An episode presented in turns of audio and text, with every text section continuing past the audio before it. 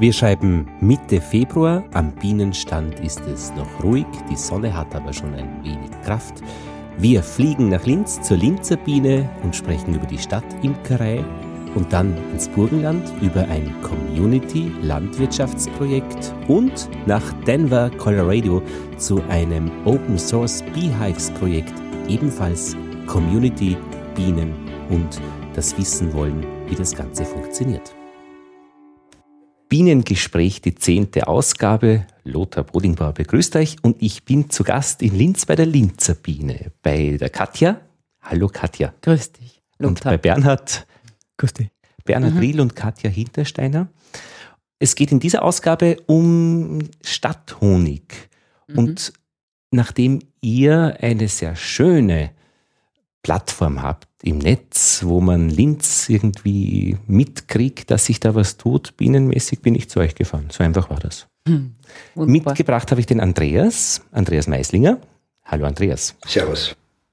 Den ich in der Eisenbahn getroffen habe und er hat ein paar Fragen über die Bienen, die ihn immer schon begleiten. Und er ist in der Nähe aufgewachsen, wo Georg Rendel gewohnt hat. Georg Rendel, Professor Georg Rendel, war mein Nachbar und er ist berühmt gewesen in den 30er Jahren durch seinen Bienenroman, der im Inselverlag erschienen ist. Ja. Ja, die Bienen äh, faszinieren mich seit meiner Kindheit. Ja, und wir reden über die Stadtbienen und eigentlich äh, wird man es ja nicht so wirklich trennen können, oder? Stadtbiene, Landbiene und gerade in Linz, wo man wirklich sehr verwoben ist mit dem Umland. Diese Unterscheidung wird die Biene selbst nicht sehr treffen, oder? Die fühlt sich bei euch wie im Land. Die Natur kennt keine Grenzen ja. und macht vor der Stadt keinen Halt. Für uns persönlich gibt es diese Grenze auch nicht. Ja. Aber in dem realen Umfeld der Biene gibt es leider die Grenze zur industriellen Landwirtschaft. Ah, und die setzt dann tatsächlich bei der Stadtgrenze ein? Die setzt dort ein, dort wird sie intensiv ähm, betrieben und dort sind die Pestizide eine natürliche Grenze inzwischen geworden. So gesehen die Stadtbiene im geschützten Raum? Ja, mit all ihrer Diversität. Ja. Ist natürlich viel besseres Angebot äh, erstmal an die Biene als eben diese Monokulturen in unserem Umland. Und ihr seid ja da in Linz von diesen Bergen umgeben, Göstlingberg, Freinberg, bei der, Freinberg bei der mhm. Föst so rauf, irgendwie, mhm. wenn man da oben am Waldrand mhm. sitzt. Mhm. Ist das Pfenningberg ist ja? das. Mhm. Ist das schon äh, außerhalb der Stadt jetzt oder ist das noch innerhalb der geschützten? Zum Teil ist das schon noch Linz-Raum, also gerade der Böstlingberg zum Beispiel, den würde ich schon noch sehr ja, ländliche Stadt. Linz ist ja in dem Sinn keine so eine Großstadt wie, wie Wien. Ja. Also ich würde das schon unterscheiden. Wenn man jetzt den Freienberg hernimmt, eher nicht. Also da geht es regional. Ja. ja. Also wir haben am Pfenningberg drüben dann schon wieder Landwirtschaft. Und nach Leonding raus wieder konventionelle Landwirtschaft. Ähm, das muss man einfach äh, regional fast schon betrachten. Ja. Und da sieht man sicher die Unterschiede, wobei wir in dieser geschützten Zone jetzt mit diesen Bergen, mit diesen Bergleins, die wir da haben, eigentlich keine Probleme haben, was jetzt da konventionelle Landwirtschaft betrifft. Mhm. Mit und Spritzmitteln und so. Mitten mhm. durch die Donau und viel, viel, viel Grüne. Ist Linz eigentlich? Sehr grün. Sehr grün. Eine der, der, der grünsten so raus, Städte eigentlich, ja. ja. Auch die ganzen Innenhöfe da, wenn man sich anschaut, wenn man, wenn man so eine Möglichkeit hat, wie, wie wir jetzt da haben, äh, so, einen, so einen Innenhof sich anzuschauen. Ich meine, der ist jetzt kein Beispiel dafür, aber wir haben sehr große, sehr grüne Innenhöfe in Linz. Und ähm, schöne Parkanlagen. Mhm. Wir haben einen botanischen Garten hier. Mhm, mhm. Also von dem her, wenn man ja die Biene grundsätzlich sagt, man am Land braucht die wirklich einen Radius von diesen zwei Kilometern, manchmal drei, äh, wo sie fliegen muss, dass sie was findet. Und wir haben Standorte von unseren Bienen, die sind äh, 100 Meter voneinander entfernt, Luftlinie oder mhm. vielleicht 150 und die Bienen produzieren einen völlig anderen Honig vom Geschmack. Mhm. Und da merkt man, dass die Bienen sicher nicht die anderen besuchen und sagen, Servus Christi, was blöd denn bei dir unten, schauen wir mal. Sondern die haben das, was vor der Haustür wächst, das wird genommen. Da wird nicht einen Kilometer weiter geschaut, weil da drüben gerade eine wunderschöne Linde blüht. Wenn vor der Haustür was anderes da ist, fliegen sie nicht weiter. Stadthonig ist ja oft so ein Lindenhonig, äh, in Berlin zum Beispiel. Das ist bei euch in Linz auch. Auch. Ja, also vor allem der Sommerhonig ja. ist ein Lindenhonig. Vor allem letztes Jahr, ja. Einer unserer Standorte liegt ja ungefähr 200 Meter von hier entfernt am Nordturm des Linzer Mariendoms. Aha, also dieser, der große? Dom, der Ja. Dom, der Mhm. große Dom, wo es oben eine Wohnung gibt, wenn man sich Ja, zurückziehen das Das möchte. Emeriten Ja, Kabernäuschen. Ja. Ja. Genau. Ein sehr gut gehendes ähm, Format von 2009, als Linz Kulturhauptstadt war. Ja. Und letztes Jahr, 2013, kamen dann noch zwei Bienenvölker dazu, die dort ihr Dasein fristen. Oben. Oben am Nordturm. Warum gibt man was ganz oben rauf? Da müssen die ja noch rauffliegen. Na, sie sind schon auf der Höhe der umliegenden Dächer. Ach, und hinter den es. Dächern sind dann die schönen Innenhöfe, die, Ah, die erwähnten. Und tatsächlich ist es ja bei den Bienen so, dass sie ja von unten aufsteigen müssen, Ja. um dann von oben sich ihr, ihr Gebiet zu, zu, zu erfassen und herauszufinden, ha, da blüht was, und dann fliegen sie runter. Und das haben wir natürlich ähm, da gar nicht, weil die sind dann gleich auf der Höhe, sehen, wo was blüht und direkt vor ihrem Ausflugsloch haben sie eine riesengroße Linde. Mhm. Und wenn die blüht, ja, Ja, Wo genau? fliegen sie in die Linde rein. auf welcher Höhe ist das noch einmal beim Dom? auf circa neun Meter.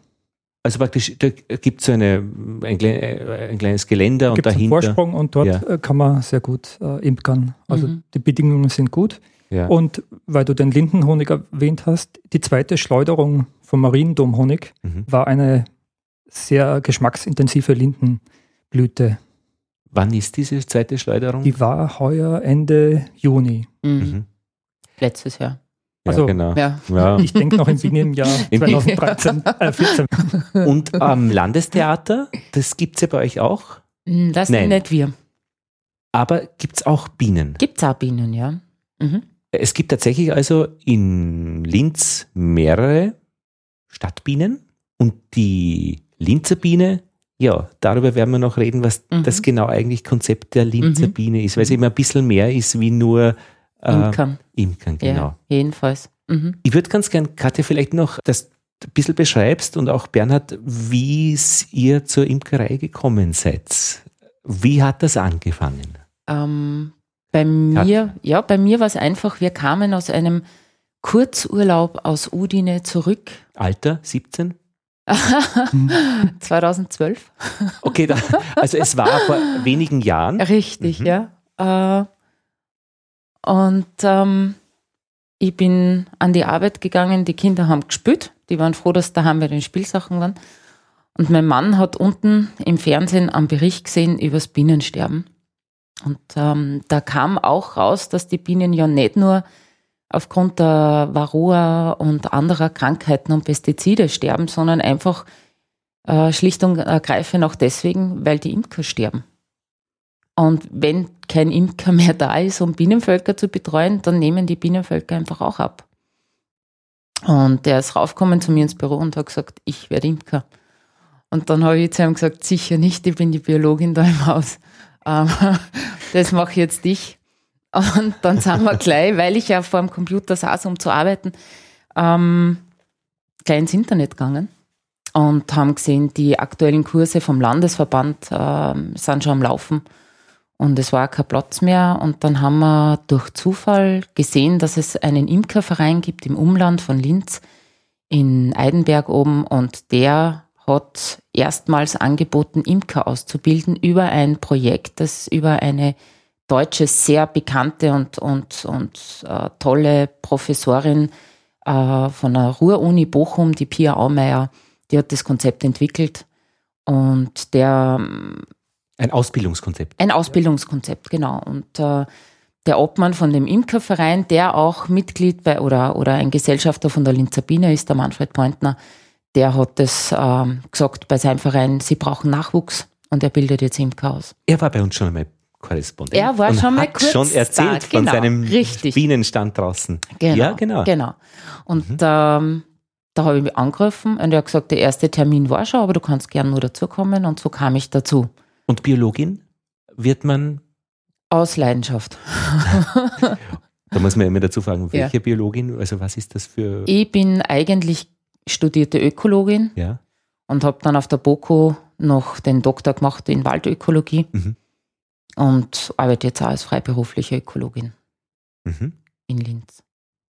Als freiberufliche Ökologin, da wird man wahrscheinlich bei Projekten beigezogen, Expertise abzugeben, Gutachten zu schreiben? Also so ein bisschen Ziviltechniker, Bürogeschichten, ist das Na, weniger. Also ich mache sehr viel Vortragstätigkeiten und ab und zu natürlich äh, Begutachtungen von Standorten, weil man äh, allein über die Pflanzen schon sehr viel aussagen kann, über den Boden darunter.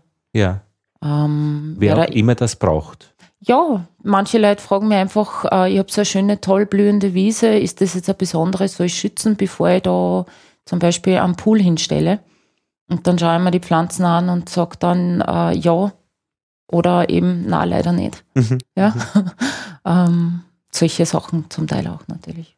Und 2012 war praktisch diese War mein, Einschulungsphase. war mein Startjahr mit dem Imkern, wobei das Schöne eben bei diesem, bei diesem Probeimkern, wie er es nennt, was Ja. wir jetzt als Linzer Biene ja auch anbieten, diese Kurse in Kooperation mit der VHS Linz, die da ähm, sehr interessiert sind und uns unglaublich unterstützen, muss ich an der Stelle sagen. Äh, da lernt man das Imkern eigentlich so, wie man das Autofahren lernt. Das ist mein Beispiel immer. Ja. Früher hat man, ist man zum Bürgermeister gegangen, hat gesagt, ich mag ein Auto fahren, dann hat man einen Führerschein gekriegt und dann ist man gefahren. Mhm. Vor 70, 80 Jahren. Ähm, und bei den Imkerkursen, bei den klassischen ist es ähnlich. Man kriegt unglaublich viel Theorie hingeschmissen und beim letzten Mal darf man einen Imker zuschauen, wie er einen Stock aufmacht. Und dann sagt und jetzt bist du Imker und die Hälfte verzweifelt und traut sich nicht drüber, vor allem junge Menschen, die mitten im Berufsleben stehen. Ein Pensionist, ja, der macht das gemütlich, der hat einfach Zeit. Und beim Probeimkern ist es so, oder auch bei unseren Schulungen, äh, Lust auf eigenen Honig, ähm, man macht zuerst eine Stunde Theorie und dann geht man gleich zu den Völkern und macht auf. Erstens findet man da gleich einmal raus, habe ich eine Bienenstichallergie, traue ich mich überhaupt drüber. Und die ersten Ja. Umfallen, die Naja. machen, ja, ja. Aber es ist tatsächlich so, dass ich sehr viele kenne, die sie äh, die Ausrüstung gekauft haben und du weißt selber, wie, dass das doch ein wenig was kostet und dann haben sie die Stöcke daheim stehen, werden dreimal gestochen, sind geschwollen und gehen nicht mehr zum Bienenstock, weil einfach die Angst, wieder gestochen zu werden und dass die Schwellungen wieder stärker werden, da ist. Ja, und dann äh, hört man auf damit. Und das natürlich vorher gleich nach Und, der ersten und so kann ich das einfach in diesem einen Probejahr herausfinden. Mhm. Ja? Traue mich drüber. Ja? Und ich, also ein, ein, ein Ei zu sehen, einen Stift zu sehen oder ein Bild davon zu sehen, sind zwei Paar Schuhe. Stift, Andreas, sind die Eier. Die Königin stiftelt. Das habe ich schon gelernt. Ja. Und so einen Stift einmal zu erkennen, äh, ist nicht leicht. Und der Imker, wenn der einem aber so ein Brutnest zeigt und sagt, da ungefähr in dem Raum musst du einfach suchen. Ähm, und dann auf einmal hat man dieses Aha-Erlebnis, man hat selber gesehen und man imkert im Jahreslauf der Biene einfach mit und versteht dann, warum man etwas tut. Und nicht, wenn ich jetzt im Winter Ausbildung mache, rein theoretische, und dann im Frühling stehe ich da, habe meine eigenen Bienenvölker und oh, was mache ich jetzt? Mhm. finde es einen, einen sanfteren, einen, einen einfacheren und wahrscheinlich ähm, effektiveren Weg, zu Imkern zu lernen. Und das ist sehr überlegt. Ja, ja, es ist völlig durchdacht. Es sind 20 Jahre äh, Berufserfahrung von dieser Professorin dabei, natürlich. Ihr Aumeier. Genau. Mhm. Bernhard, du hast zuerst ganz beiläufig gesagt, das Wort Format. Ähm, am Dom wurde ein Format gemacht. Ja. Das deutet ein bisschen darauf hin, dass du dich in einer ganz bestimmten Gruppe von Menschen bewegst, aber ich weiß nicht welche. Weil wer spricht, wer sagt praktisch, da wurde ein Format äh, geschaffen. I- Ja. Bist du im Veranstalten? Nein. Du bist Architekt. Ich bin Architekt und Projektmanager, aber eben auch seit einigen Jahren Prozessbegleiter.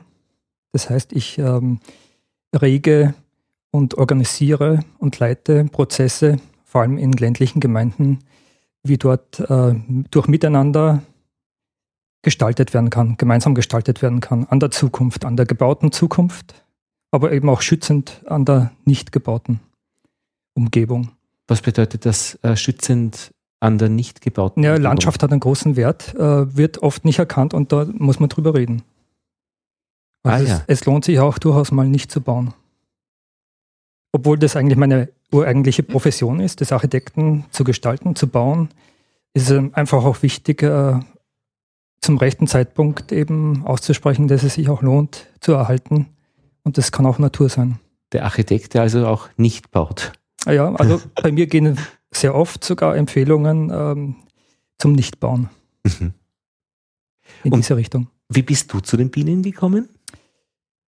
Ich wohne mit meiner Familie am Auberg. Das ist der untere Abschnitt des Pöstlenberges. Mhm. Und das ist sehr, ähm, sehr ländlich letztendlich. Es ist an der, doch an der Stadtgrenze mhm. äh, in Linz sehr, sehr grün. Und in dieser Siedlung, in der wir wohnen, lebt ein Imker bis 2012, der dann allerdings leider wegzog altersbedingt und ja, er hat sich, er war dann alleinstehend und hat sich eine Wohnung gesucht im Süden von Linz. Seine Imkerstände waren verwaist mhm. und ich habe ihn gefragt, ob er mich eben als Nachfolger nehmen möchte. Sein Umzug ging allerdings dann so abrupt, dass mein Wunsch, ihn als Paten ähm, die ersten Monate noch äh, zur Hand zu haben, äh, nicht in Erfüllung ging. Und ich habe mich dann an den Landesimkerverband gewendet und die haben mir dann empfohlen, eben auf der Homepage mal nach einem Verein zu suchen, der mir helfen könnte, auch mein erstes Volk zu bekommen. Mhm. Und da bin ich durch Zufall, bei mir war es Zufall, auf den Manfred Pointner eben aus Eidenberg. Mhm. Ähm, das ist circa zehn Kilometer nördlich von Linz, eben mhm. direkt am Land gestoßen.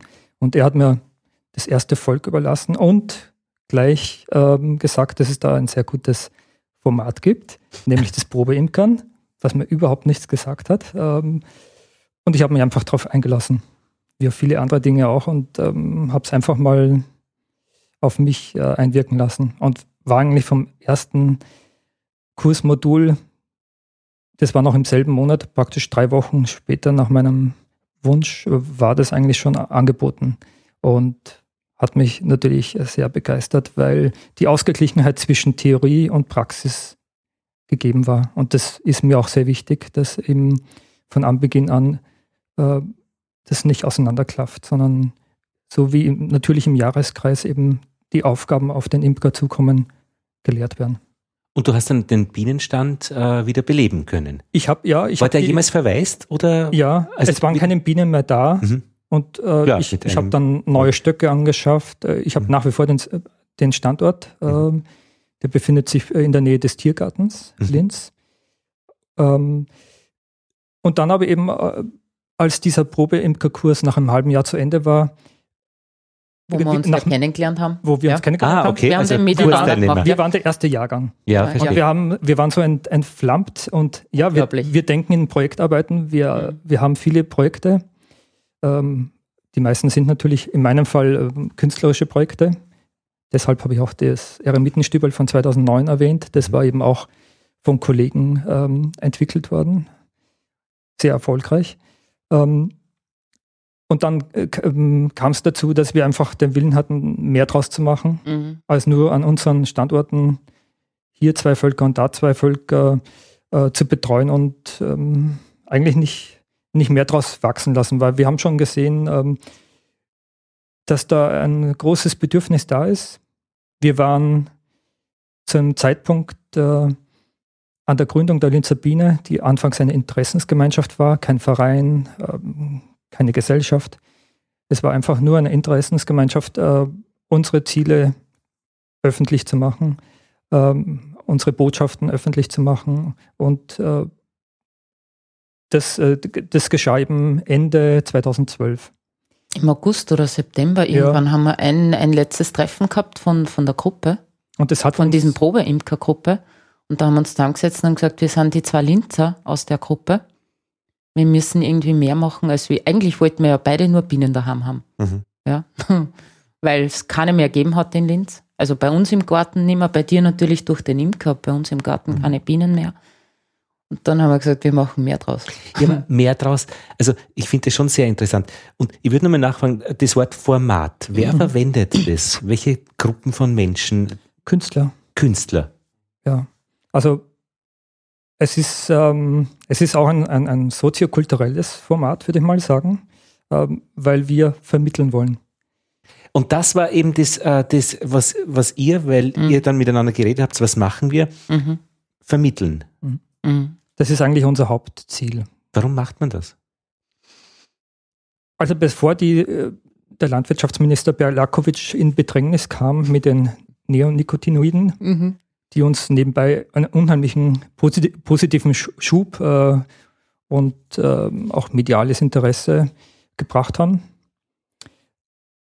haben wir eigentlich schon im Wesentlichen die Linzer Biene als ein Vermittlungsformat äh, entwickelt, mhm. das auf einer Homepage, aber eben auch durch Vortragstätigkeit der Katja vor allem, äh, aber auch durch die praktische Arbeit und den Verkauf unseres Honigs an die Leute herangeht. Und die Idee war immer, zu jedem Honig auch die Information zu geben, wir Imkern in der Stadt und nicht so, wie wir es eben dann ähm, 2012 noch erfahren haben von vielen äh, Linzer Imkern, dass sie eher eigentlich in den Stadtratbereich eben gehen mit ihren Stöcken oder am Land irgendwo das weiter weg ihre Stöcke haben. Und ja. das ist natürlich, je weiter man weg ist von zu Hause, ist es schwieriger, wirtschaftlich äh, äh die, und, und ökologisch sinnvoll die Stöcke zu betreuen. Mhm, weil man hinfahren muss, ständig mit dem Auto. Und es gibt wirklich in Linz ähm, Standorte, die sind extrem Varroa-Milben belastet. Mhm. Das ist sehr mühsam für die Imker. Und dann muss man eigentlich nach den besten zeitgemäßen Methoden mit den Bienen arbeiten. Mhm. Und wir arbeiten biologisch. Es gibt eben auch durch die Pia Aumeier beflügelt, äh, sehr gute biologische, sanfte Methoden, äh, mit den Bienen umzugehen. Also die Chemokeule, die synthetische, muss man nicht auspacken. Es geht ähm, auch darum, aber dann dieser älteren Generation alteingesessener Imker äh, eben auch dazu zu bewegen, sich die neueren Methoden, die, die schonenderen, biologisch, äh, ökologisch sinnvolleren Methoden eben äh, anzueignen. Aber wir haben auch gemerkt, äh, letztendlich spricht unser, unsere Vermittlung vor allem die Neuimker, die Jüngeren an. Äh, ja, und da die Linzer Bevölkerung, die ja. einfach nach wie vor dieses Biene-Meier-Feeling hat. Ja? Also egal mit wem ich rede, der jetzt keine Ahnung hat von, mhm. von oder keine weitere Ahnung von, von Biologie, die haben alle nach wie vor das Bild, die Drohnen bewachen den Stock. Sind faul, natürlich, es gibt den faulen Willi, Aha. aber eigentlich bei der Biene Meier ist es ja so, dass die Drohnen, diese männlichen Großen mit den Speeren, stehen sie da und bewachen den Eingang vom Bienenstock. Und da mal mit dieser Mehr aufzubrechen und zu sagen, wie rennt es eigentlich ab in einem Bienenvolk und ähm, dass eigentlich die ganze Arbeit die, die Arbeiterinnen erledigen und das Bild des faulen Willi tatsächlich stimmt, ja. Ähm, für alle Drohnen. Beziehungsweise man halt nicht genau weiß, wofür sie letztlich sind, weil sie ja, haben ja irgendeinen Nutzen, weil sonst wären sie Nein, nicht da. Es gibt da jetzt schon sehr gute Untersuchungen, wo man sagt, dass die Drohnen durchaus auch eine wärmende Funktion genau. für, die, für die Brut haben, ja.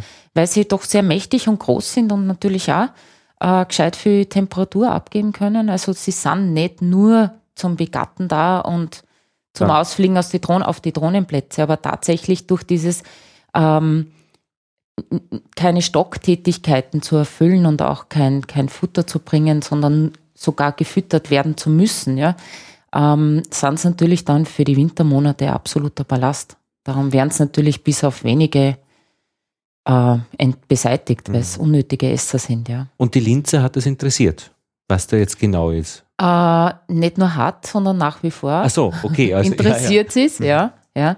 Ähm, merke bei Führungen im Botanischen Garten, wo ich ja auch immer zu den Bienenstöcken gehe und immer erkläre, was da passiert. Äh, von den Kindern bis zu den Erwachsenen hinauf interessiert sie es und haben alle eigentlich keine Ahnung.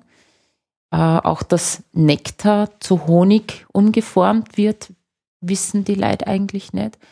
Ähm, das sind aber so basale Dinge. Aber mir geht es um viel mehr. Als, als Ökologin geht es mir zum Beispiel auch darum, den Leuten bewusst zu machen, gefüllte Blüten sind wunderschön anzuschauen aber bringen der bestäubenden Insektenwelt null.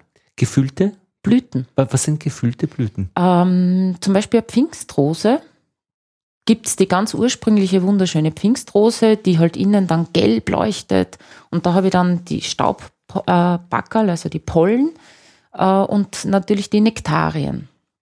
Und äh, gefüllte Blüten, da werden die Geschlechtsanteile der Pflanze, sprich Pollen und Nektarien, aber in dem Fall vorwiegend die Staubbeutel, die werden umfunktioniert zu Blütenblättern. Durch Zucht. Durch Zucht. Man kann aus, aus den Staubbeuteln kann man einfach, denen kann man sagen, du wirst jetzt ein Blütenblatt. Und dann sind es diese wunderschönen weißen Blütenblätter, zum Beispiel inmitten einem rosaroten Blütenmeer. Ja, und das schaut natürlich toll aus, hat aber äh, für die bestäubende Insektenwelt überhaupt keinen Wert mehr. Dann natürlich die ganzen fremdländischen Pflanzen, wo ich ähm, als, als Ökologin ein bisschen ein Problem habe, wo ich sage, warum müssen wir uns, uns so viele fremdländische Pflanzen reinholen, die, ähm, also Neophyten sagt man dazu, die sehr viele heimische Arten verdrängen. Auch das nehme ich immer mit hinein ins Boot, weil die auch wieder Probleme machen können äh, sprich Schädlinge, wo wir dann wieder arbeiten müssen mit Schädlingsbekämpfungsmittel. Buchsbaumzünsler ist das beste Beispiel. Jetzt geht die Biene trotzdem, wenn der Buchs blüht, auf den Buchs, den ich aber behandelt habe gegen den Buchsbaumzünsler. Ähm, gibt Schwierigkeiten einfach in die Richtung. Und, und äh, das sind so Dinge, auf die ich aufmerksam machen möchte auch im, im Rahmen. Also die, die Biene ist ja ein Botschafter die, die Honigbiene, mit der wir arbeiten, ist ein Botschafter eigentlich für die 700 Wildbienenarten, die wir in Österreich haben. Mhm. Ja. Und Sympathieträger, damit auch ein, ein, ein sehr ja. guter Botschafter, wenn, ja. wenn er den Platz wenn man kriegt. Den, wenn man, und wenn man den Leuten sagt, dass äh, die Biene jetzt nicht gestochen hat, sondern es war tatsächlich eine Wespe. Weil das Bild ist nach wie vor einfach ganz stark da. Ja. Was? Welches Bild? Dass die, äh, dass die Bienen stechen und dann kriege ich ganz oft, also bei, bei Kindern fällt es mir oft auf. Ja, die sagen dann, unter unserer Terrasse ist ein Bienenstock und der sticht uns beim Mittagessen. Mhm. Und dann komme ich dorthin und dann sind es Erdwespen. Aha, also man muss schon unterscheiden. Ja. Und dann gibt es natürlich dieses, dieses, dieses Bild immer noch, Bienen stechen. Mhm. Ja.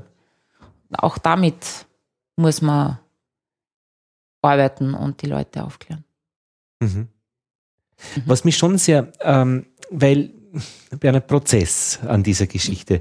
Also ihr seid beide aus einer Richtung, die äh, den Zustand, den man gerne hätte, wo alles in Ordnung ist, wo man alles weiß und eigentlich ähm, nicht als das Ziel sich so sehr wünschen, dass schon da ist, sondern ihr sagt beide, das ist ein Prozess, es wird daran gearbeitet. Ja, es hat schon was Weltverbesserisches, aber äh, wir brechen es runter auf uh, Step by Step. Also ja. wir machen das schon in unseren Möglichkeiten. Ähm, wir machen es einfach mal. Ich habe mich äh, ja, man drauf, gewusst, ich habe mich darauf so eingelassen. Ja. Wird, oder? ja, und dass wir ja. uns dann ein bisschen die Latte recht hochgesteckt haben, das kam auch erst später. Und mhm. ja. äh, dann haben wir uns auch vergrößern müssen, weil wir es einfach zu zweit nicht mehr gepackt haben. Ja? Wir haben uns vergrößert, weil es im Team einfach ähm, viel besser geht. Äh, die Talente jedes Einzelnen kann man viel besser zu viert äh, in dem Fall eben einbringen. Und äh, wir sind sehr froh, dass wir von zwei auf vier gewachsen sind. Ja. Wo gleich meine, meine äh, gendermäßige 50-50-Variante dann zu einem Viertel wurde. 75 zu 25. Warum der Andreas, finde ich, sehr gut in diese Runde passt, ist, weil er auch an diesen Prozessen interessiert ist. Mhm. Er arbeitet seit jetzt 20 Jahren an der Verwirklichung einer Geschichte, ähm, das heißt Haus der Verantwortung, wo es darum geht, jungen Menschen, aber auch Menschen, die in irgendeiner bestimmten Situation sind, das, was man üblicherweise sagt, ist ein Zustand, ja, ist sehr verantwortungsvoll. Aber das ist ja eigentlich ein Prozess. Was heißt Verantwortung? Ähm, das ist ja nichts. Ich würde übrigens gerne im Haus der Verantwortung dann auch Bienen oben haben, ja, mhm. im Braunau am Inn. Aber die Frage, die mir jetzt schon lange durch den Kopf geht, die sind Bienen so domestiziert, dass sie nicht mehr frei leben könnten? Weil du hast von Wildbienen gesprochen äh, unsere normalen Bienen, die ihr habt, wenn, können die nicht einfach hinausfliegen und sagen, wir machen uns jetzt selbstständig? Jein. Also wir haben am, am das, das glaube ich am besten du erwähnst das mit dem, mit dem ja, Mariendom. Am Mariendom gab es, bevor ich äh, letztes Jahr zwei Stöcke aufgestellt habe, bereits ein wildes Volk. Das muss, und das gab schon der Steinmetz vom Dom. Der Dom hat ja eine Dombauhütte, ganz toll, gibt es nur ganz wenige in Europa. Der Steinmetz hat eben gesagt, äh, dass da schon seit einigen Jahren ein Volk lebt. Ähm, das ist sicher ein Schwarm, der irgendwo abging, vielleicht aus dem Botanischen Garten, der relativ nahe ist. Und ähm, hat sich auch, da ging dann von diesem Schwarm letztes Jahr noch einer ab. Man kann also sagen, am, am Dom lebt jetzt ein wildes, zwei, also leben zwei wilde und zwei betreute Völker. Und, und das, das Risiko des nicht betreuten Volkes ist prinzipiell das, dass es äh, gegen die Varroa-Milbe keine Strategie hat. Es gibt äh, in Europa einige wenige Gegenden, wo es Völker geschafft haben, resistent gegen die Varroa-Milbe äh, zu sein, sich dagegen zu wehren. Diese Milbe wurde vor, denke ich, zwei Jahrzehnten aus dem asiatischen Raum eingeschleppt. Ein bisschen länger, aber. Es gibt praktisch die Imkerdenken der Zeit ja. vor Varroa und nach Varroa, ja. Andreas. Ist klar, das ist die große Katastrophe. Und wenn man nichts tut, ist es Wenn echt man nichts tut, äh, ja, dann sind sie der Natur überlassen und aller Voraussicht nach ähm, wird es kein gutes Ende nehmen. Weil die anderen Belastungen ja auch noch da sind. Die anderen Pestizide, jetzt vielleicht in der Stadt weniger, aber mhm. am Land sind die auch noch von der anderen Seite da. Und auch die Futterknappheit, ähm, die Blütenarmut, ähm, die bedingt durch die industrielle Landwirtschaft gegeben ist, führt dazu, dass es heuer zum Beispiel, oder also 2014, äh, eigentlich nur noch Waldhonig gab in weiten Bereichen am Land. Und was, was ähm, nur dazu kommt, ist Varroa ist nicht mehr Varroa. Früher war es einfach nur die Milbe. Mhm. Äh, jetzt hat die Milbe mittlerweile selber genug Viren und transportiert diese Viren über das Aussaugen des Blutes natürlich in den, in den Wirtskörper der Biene. Und somit haben die Bienen auch mittlerweile sehr starke Virenbelastung. Mhm. Und dann Krankheiten, die daraus die Folge Richtig, sind. genau. Also das ist jetzt einfach in den letzten Jahren noch dazugekommen. Du hast ähm, neun Völker, hast du erzählt, äh, äh, und weißt nicht genau, also äh, ein, wenige, einige haben es nicht ich geschafft. Ich habe einen Standort, also ganz spannend bei mir ist äh, die Neubesiedlung von neuen Standorten, mhm. ähm, wo natürlich im Umland zum Teil schon Imker sind, sehr lange Zeit und dort ist die Virenbelastung, also die Varroa-Belastung immer sehr hoch. Und als verantwortungsvoller Imker dünnst du damit die, im ersten Jahr die Varroa aus. Moment, das habe ich jetzt nicht verstanden. ich versuche es. Also du ähm, möchtest einen, um neuen, Sta einen neuen Standort Na, genau. haben? Genau, ich habe äh, voriges Jahr mit, ähm, wir haben einen ganz sensationellen äh, Paten gefunden mit dem Herrn Wipplinger aus Stereck. Es, äh, der einfach gesagt hat, er möchte, also witzig angefangen hat so, ich habe mir dort ein Auto gekauft bei ihm. In Steyrek? In Steyrek beim das ist Wipplinger. Auch nicht weit weg. Nein, es ist über die Autobahnbrücke einmal drüber, also ich bin in zehn Minuten dort. Aber Wipplinger, das kennt sogar ich, das ist eine, der, da kauft man Autos. Ja, genau. Und er ist unglaublich sympathisch, ohne jetzt viel Werbung machen zu wollen. Mhm. Ähm, das ist ein Mensch, dem, der eigentlich in einer Branche arbeitet, wo es um größer, schwerer, Autoabgase wurscht, ja, große Boliden geht. Äh, Statussymbole. Statussymbole natürlich auch. Sicherheit muss man auch sagen. Ja. Die gefühlte Sicherheit war Ja, wobei sitzt. ich habe einen Fiat 500 CC gekauft, also der hat keine gefühlte Sicherheit. äh, gelb, ja. Gelb. Das ist unsere Linzer Biene geworden. Das ist auch unser Markenauto quasi. Da ist auch die Biene drauf. Wirklich? Also mhm. außen noch gezeichnet? Also ja, so unser, unser Logo ist drauf. Ah ja, okay. Mit der ganzen mhm. Silhouette, mhm. aber halt ohne die, die Standorte. Ja. Und äh, wird auch sehr viel beachtet. Also die Leute fotografieren sich viel ab, die Biene. Mhm. Und ich wollte eigentlich nur das Auto dort kaufen und dann haben wir den gefragt, wie schaut es denn eigentlich aus für Gewerbetreibende? Ist sowas überhaupt interessant? Und er hat gleich gesagt, ja, unbedingt, ich will drei Völker. Und dann haben wir am Dach von seinem Autohaus äh, Völker installiert. Und in Steyrek gibt es in der Umgebung sehr viele Imker. Und ähm, ohne jetzt denen nahe treten zu wollen, äh, der Standort ist sehr virenverseucht gewesen und trotz der vielen Maßnahmen, die ich gesetzt habe, es war einfach im Juni schon so, dass ich am Tag über 100 Varroen gehabt habe, Anfang Juni. Und ich habe dann gleich massiv angefangen, die zu behandeln, die Völker, aber ich habe es halt nicht geschafft an dem Standort. das ist die Geschichte, dass man eben nicht unabhängig da allein seine guten Sachen macht mit seinen Bienen, wo alles Nein. funktioniert. Es kommt auf die Umgebung drauf an, äh, wie, äh, was da dann Neues Man- herbeikommt man- oder man wie man ihm sieht's. austeilt. Ja, total. Wir haben es heuer gesehen, äh, letztes Jahr gesehen beim, beim Einfüttern im Herbst, Mhm. Dass wir angerufen worden sind vom Urveraner Jahrmarkt von einer Budenbesitzerin, die dort vor Ort äh, Schokoladenfrüchte machen und, und Schaumrollen aktiv dort machen. Und sie haben gesagt, sie haben ständig Bienen herinnen.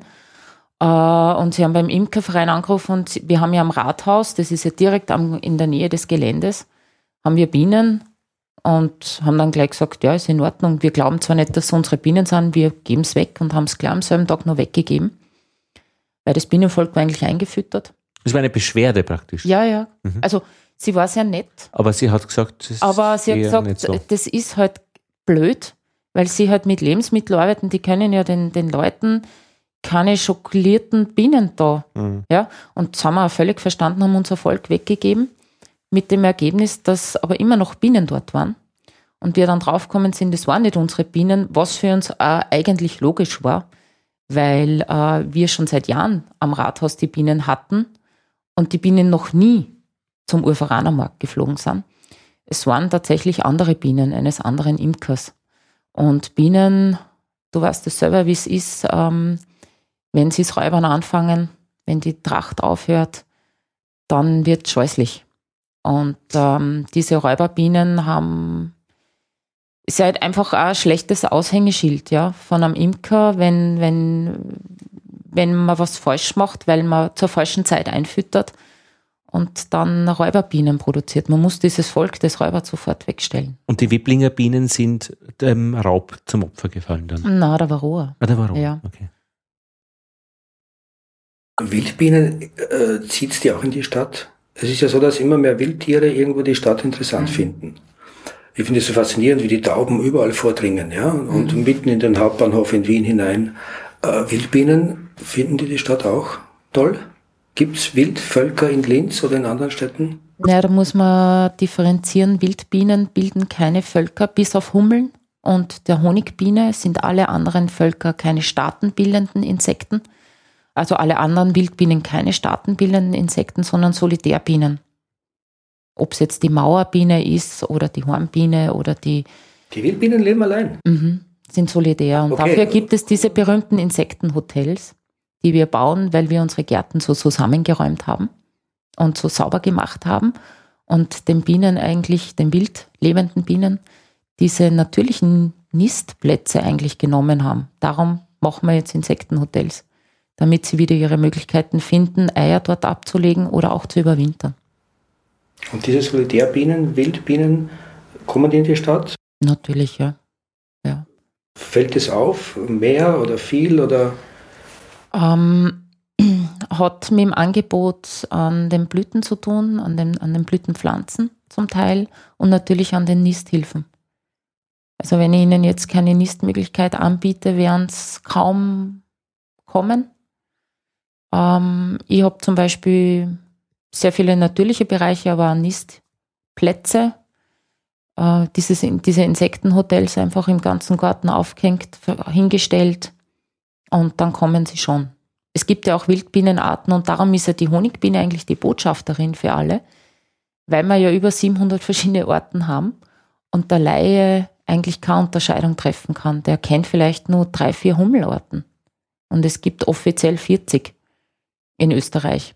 Und äh, viele Wildbienen sind spezialisiert auf einzelne Pflanzen, die wirklich nur zum Beispiel im März, April blühen.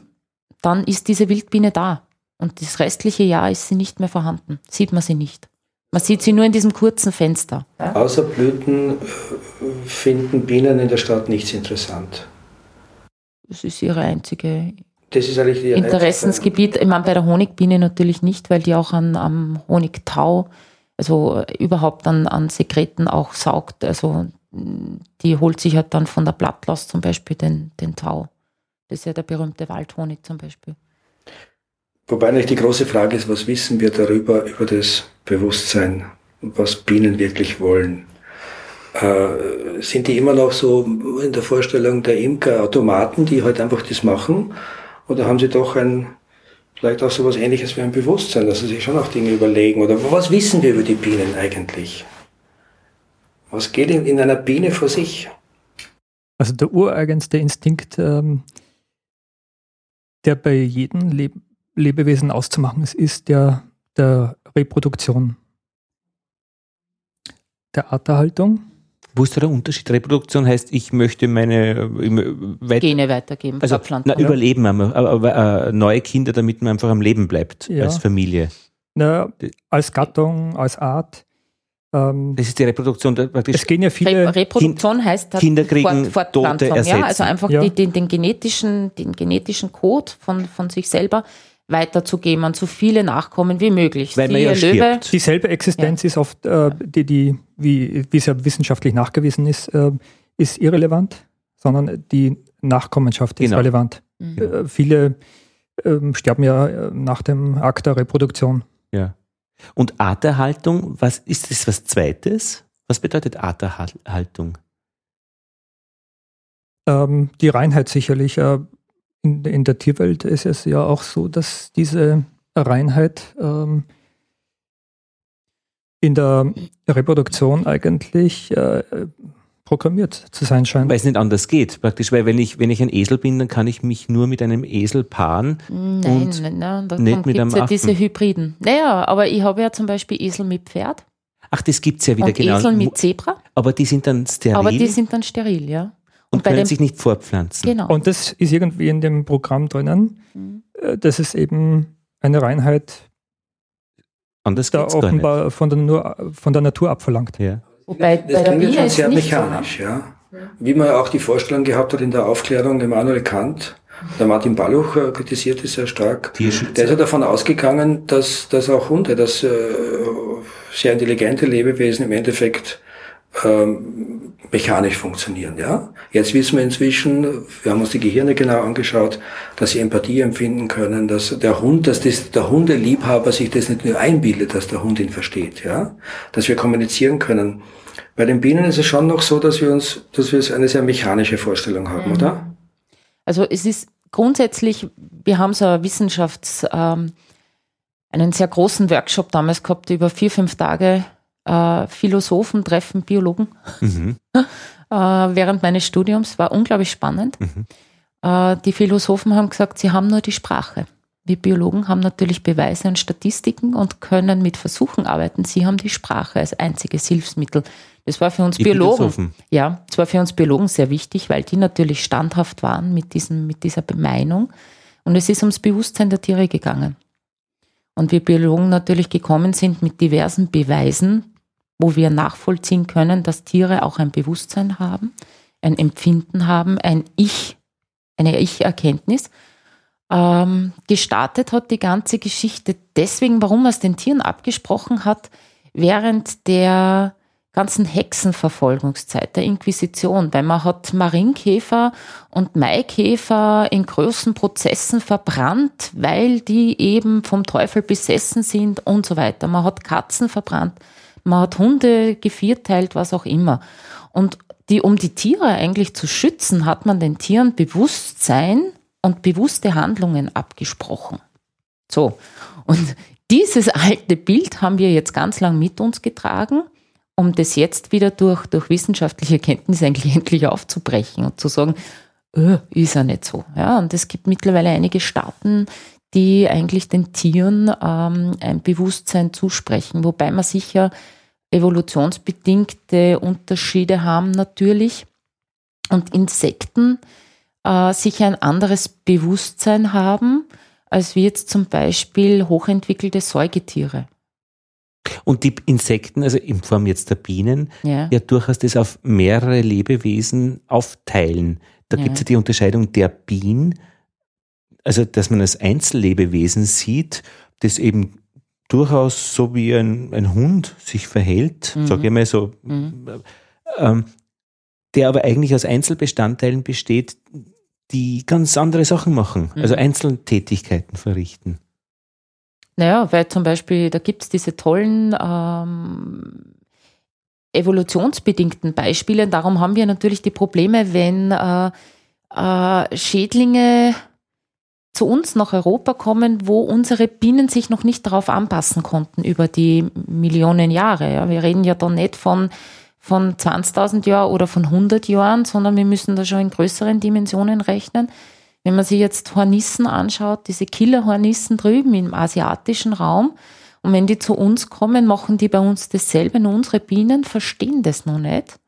Die gehen einfach, in, in Asien gehen die zum Bienenvolk und direkt vorm Flugloch sitzen und beißen den Bienen den Kopf ab und fressen es. Und dadurch wird natürlich das Bienenvolk extrem geschwächt. Dann können die einfliegen und da drinnen Rambazamba machen. Genauso wie Wespen aus dem, aus dem südamerikanischen Raum, die jetzt mittlerweile schon in Italien, Frankreich, Spanien äh, ihr Unwesen treiben. Die sitzen 20 Meter auf einem Baum oben, oberhalb von einem Bienenstock und fliegen ständig hin und holen sich die Bienen, bis das Volk geschwächt ist. Dann fliegen die in einem großen Rudel ein und zerstören das Volk und holen sich die Honigvorräte raus. Was machen die, die südamerikanischen Bienen oder auch die asiatischen? Die überreißen das irgendwann. Also werden schon einige zuerst getötet und dann haben sie es verstanden. Und dann fliegen die 40, 100 Bienen rund um so eine Hornisse oder auch in Wespe, je nachdem, und wärmen die auf auf über 45 Grad, dann denaturieren die Proteine und die Wespe oder Hornisse stirbt. Außerdem gehen Kundschafter überall herum, also fliegen herum und suchen die Völker, die Nester von denen, um dann gezielt alle dorthin zu fliegen, alle Flugbienen und wärmen dieses Nest auf, auch wieder, dass die ganze Brut abstirbt, die Königin abstirbt und somit hält sich das immer Gleichgewicht. Das ist für mich schon eine Art von Bewusstsein, weil das Volk, da kann ich jetzt natürlich von Arterhaltung und Rettung des Volkes reden, aber tatsächlich muss da ein logisches Verständnis dahinter sein, dass ich diesen Schritt setze. Dass man diese Wespe als Killer bezeichnet. Äh, mhm. Ist mein Hund ein Killer, weil er, weil er auch Fleisch frisst und das auch selber jagen will, eine Maus, wenn er sie erwischt? Das ist, wir projizieren da schon wieder was hinein, ja. Aus der Sicht der Wespe ist das ganz normal. Sie ja, ernähren sich davon. Ja, ja. Sind nicht auch wir die Killer, weil, weil wir diese Voraussetzungen schaffen, indem wir jemanden importieren, der nicht zu unserem Biotop Vielleicht, vielleicht deswegen Killer, weil sie nicht nur sich reduziert auf das, dass sie genug zu fressen hat, so wie wir äh, früher in der Steinzeit ein Mammut erlegt haben und dann, wenn es fertig war, haben wir halt das nächste uns geholt oder sonst irgendwie. Sondern so wie man es heute sehen muss mit der Fleischproduktion, wir schießen zu viel ab oder wir produzieren zu viel und der Überfluss äh, bleibt eigentlich verfault. Es ist eigentlich gar nicht nötig, so viel zu, zu, zu, zu zerstören. Aber das machen sie ja nur, weil wir sie in eine andere Umgebung. Na, das macht es ja dort auch. Nur irgend, das hält sich das Gleichgewicht, weil die Bienen dort drauf kommen. Die haben Strategien entwickelt, die sich hier wahrscheinlich mit den Jahrzehnten auch entwickeln. Mhm. Aber de facto ist es selbst nach mehr als zwei Jahrzehnten Varroa-Milbe in Europa so, dass es nur ganz wenige Völker gibt in Europa, die dieser Varroa-Milbe Einhalt gebieten können von selbst. Und die sind in, ab, in abgelegenen, geschützten in, Zonen, wo keine anderen Völker ja. sind. Ne? Aber jetzt kann man ja sagen, ähm, diese Vielfalt? Ja, die Artenvielfalt. Da gibt es ja oft dann schnell auch so eine romantische Vorstellung. Warum mhm. ist es überhaupt wichtig, dass viele Arten existieren? Warum ist es nicht egal? Ähm, diese Biodiversität, von der das wir sprechen. Die ja. Biodiversität, genau.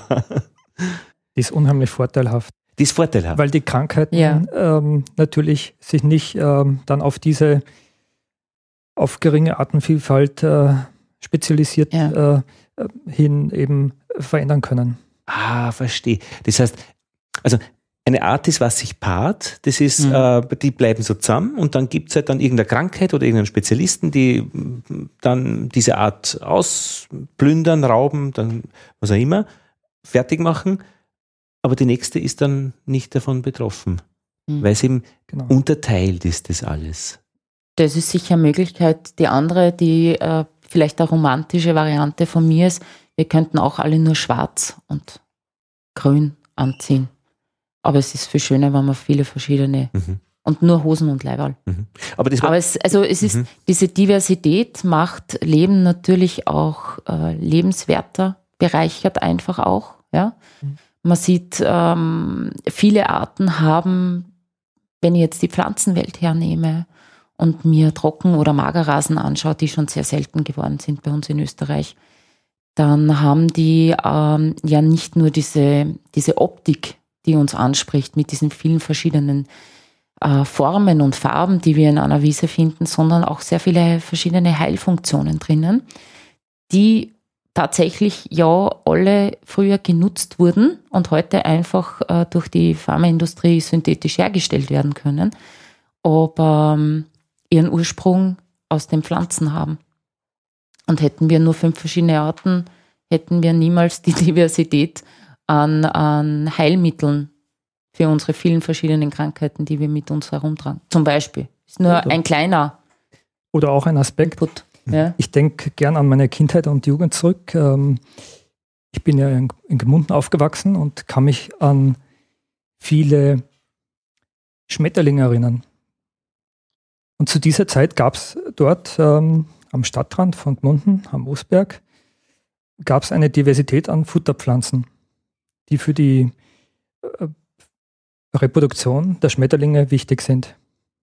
Da ernähren sich die Raupen davon, ähm, dort können sie sich verpuppen und ohne diesen Wirt, ohne diese Futterpflanze ist, kann diese, diese Schmetterlingsart nicht überleben. Und in den letzten Jahren ist mir einfach aufgefallen, dass es eine Armut gibt an Schmetterlingen. Mhm. Wir haben viele Brennnesseln, entsprechend viele weiße Schmetterlinge fliegen herum.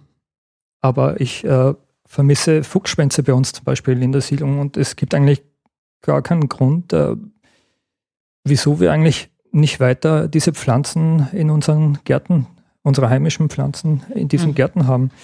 Ähm, äh, da geht einfach sehr viel verloren. Äh, wenn die Pflanze nicht da ist, ist das Tier auch nicht da. Und äh, letztes Jahr habe ich das für mich äh, als ein Ziel gesehen, eben wieder diese Futterpflanzen einsetzen zu lassen oder selbst einzusetzen. Genauso wie wir eben bewerben, bienenfreundliche Stauden und andere Pflanzen eben wieder in den Gärten mhm. einzuführen. Und es gibt äh, inzwischen auch Handelskonzerne, die die auch verkaufen, Discounter beispielsweise, ähm, weil die Bevölkerung den Wert der Biene erkannt hat und auch der Wildbienen. Mhm. Ja, aber ich bin da immer noch bei der Geschichte, wir sind ja auch nicht mehr in der, in, im Kambrium, die kambrische Artenexplosion. Mhm. Äh, ja, so what? Dann gibt's halt nicht mehr viele Schmetterlinge, nur weil wir das nicht dann schön finden, dann malen wir jetzt uns als Schmetterlinge an die weiße Wand, mhm. wenn es sein muss. Also ja, die meisten Schmetterlinge, die meine Kinder kennen, haben eine Nadel im Rücken. Okay, ja, ja, eh. Aber praktisch, wir sind da sehr schnell bei diesen, äh, Andreas, du hast es auch noch angesprochen. Also wenn jemand äh, mehr tötet, wie er braucht, dann ist er böse praktisch. Also eine Wespe ist böse. Es ist schön, wenn es viele Arten gibt. Ähm, es gibt da ganz tolle Wespen übrigens, die auch reine Pflanzensauger sind. Ja, eh. Aber mhm. praktisch, also wir kommen, äh, wir kommen da schnell in diese, in diese, was Menschen als äh, interpretieren in die, in die, in die, in diese mhm. Landschaft hinein. Aber bei, bei der Imkerei ist es ja, also es gibt sicher eben diese biologischen Gründe für, für Vielfalt, dass das mhm. einfach für alle Beteiligten besser ist. Aber in der Imkerei hat man ja letztlich auch den blanken Wunsch, dass man den Honig rauszieht aus der Kiste. Ja, unserer nicht. Andreas, du hast das, glaube ich, äh, gefragt äh, mit dem Zucker. Ja, das, auf das komme ich dann nachher. Was mir jetzt auch durch den Kopf geht, ist, äh, nicht nur weil ich ein gläubiger Mensch bin, ich glaube, das kann man auch ohne Glauben begründen. In der Schöpfung haben alle ein Recht auf Leben. Mhm. Und woher haben wir das Recht, ständig Leben zu vernichten? Und es fängt beim Kleinen an, dass wir in der Stadt, und wenn man einmal aufmerksam wird, dann kann man verrückt werden. Es gibt ja eine unglaubliche Sucht, alles niederzumähen. Ja, kaum wächst das Gras ein bisschen im Frühjahr, kommt schon der Rasenmäher. Mhm. Und die Rasenmäher sind ja ein Männerspielzeug, mhm. weil es kleine Vernichtungsmaschinen sind. Ja, sie haben eine unglaubliche Anziehungskraft und schon drüber. Jetzt konkret die Frage an euch, ist es auch mit einer Bewusstseinsbildung etwa auf diesem Gebiet verbunden, dass man vielleicht in, in Linz ein bisschen mehr Gras einfach wachsen lässt, dass es kleine Bereiche in den Innenhöfen, die ihr erwähnt habt, dass einmal nicht überall englischer Rasen sein muss, wo alle zweimal in der Woche teilweise gemäht wird? Wir haben, glaube ich, gerade in der Stadt ein Riesenglück, dass wir mit, den, mit der Chefin von den Stadtgärten, äh, mit der Frau Diplomingenieur Feitel, ähm, eine Vertreterin haben, die sehr viel Wert darauf legt, äh, Blumenwiesen stehen zu lassen. Das heißt, sie lässt ihre Gärtner nur Teilgebiete mähen und auch Sträucher ausblühen. Wir haben leider, und da muss ich sagen, bei uns, dort wo ich wohne, haben wir, ähm, wir wohnen in, einer, in einem Bereich von Linz am Froschberg, wo es auch eine Siedlung gibt, die die Außenanlagen pflegen lässt, obwohl ich finde, das sollte jeder Mieter machen. Und ähm, wir haben Mieter, die machen wirklich zwei Millimeter jede Woche. Und dann haben wir Mieter, die machen gar nichts, die lassen es dann die Siedlung machen. Die macht dann alle paar Wochen Quadrate und Kugeln. Und ich habe einmal mit der Genossenschaft geredet, weil bei uns dürfen sie das nicht machen. Wir haben das auch hingeschrieben, bitte keine Quadrate und Kugeln. Und die haben uns dann das erklärt, die Gärtner. Sie wären gern kreativ, aber die Leute wollen das nicht. Die Leute wollen Geometrie, die wollen Ordnung, so wie im Schrebergarten, ja, so dieses korrekte und gerade und alles muss schön ausschauen, damit es gepflegt ist.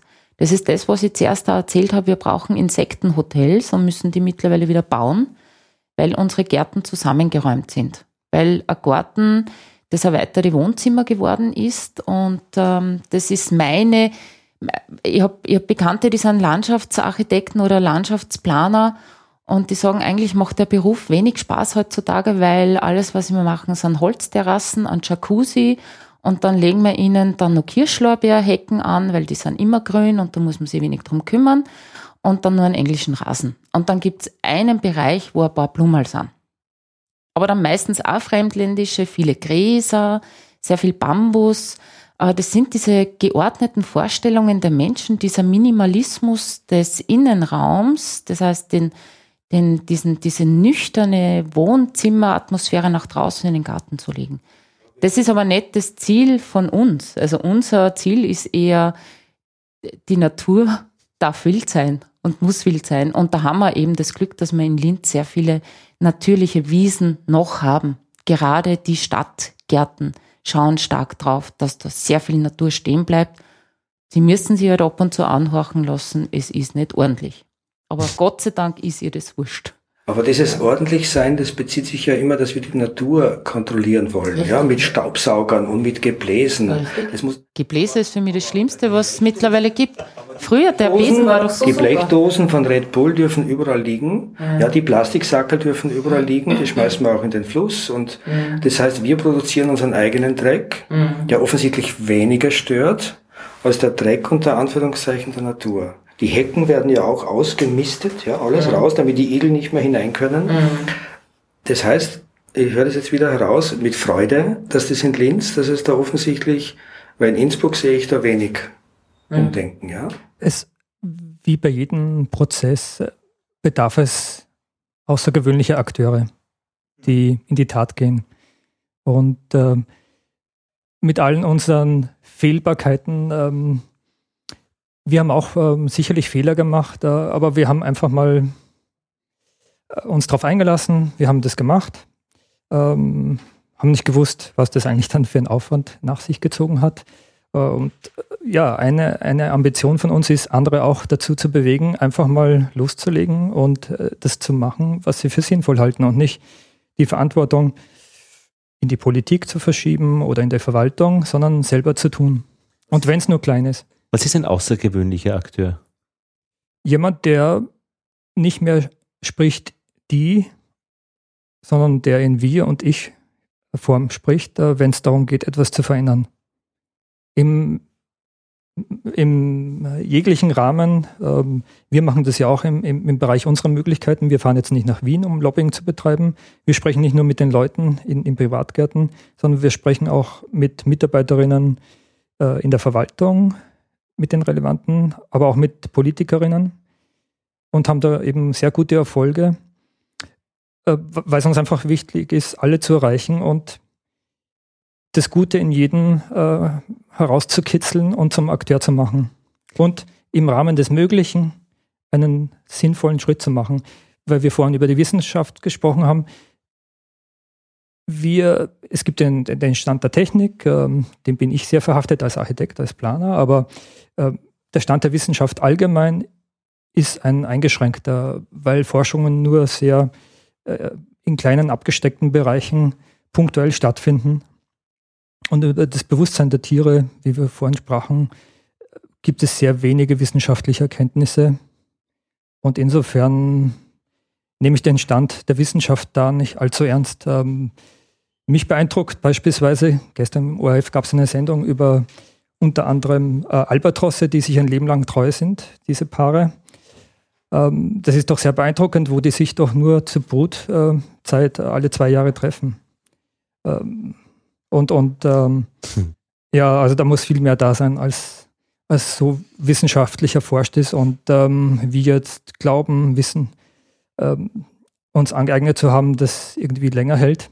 Wir sind mittendrin in einem Wissensprozess, der nie abgeschlossen sein wird und wir uns Fehleinschätzungen äh, begleiten unseren Lebensweg, auch in der Wissenschaft. Ähm, die Erkenntnisse sind systemimmanent fehlerhaft.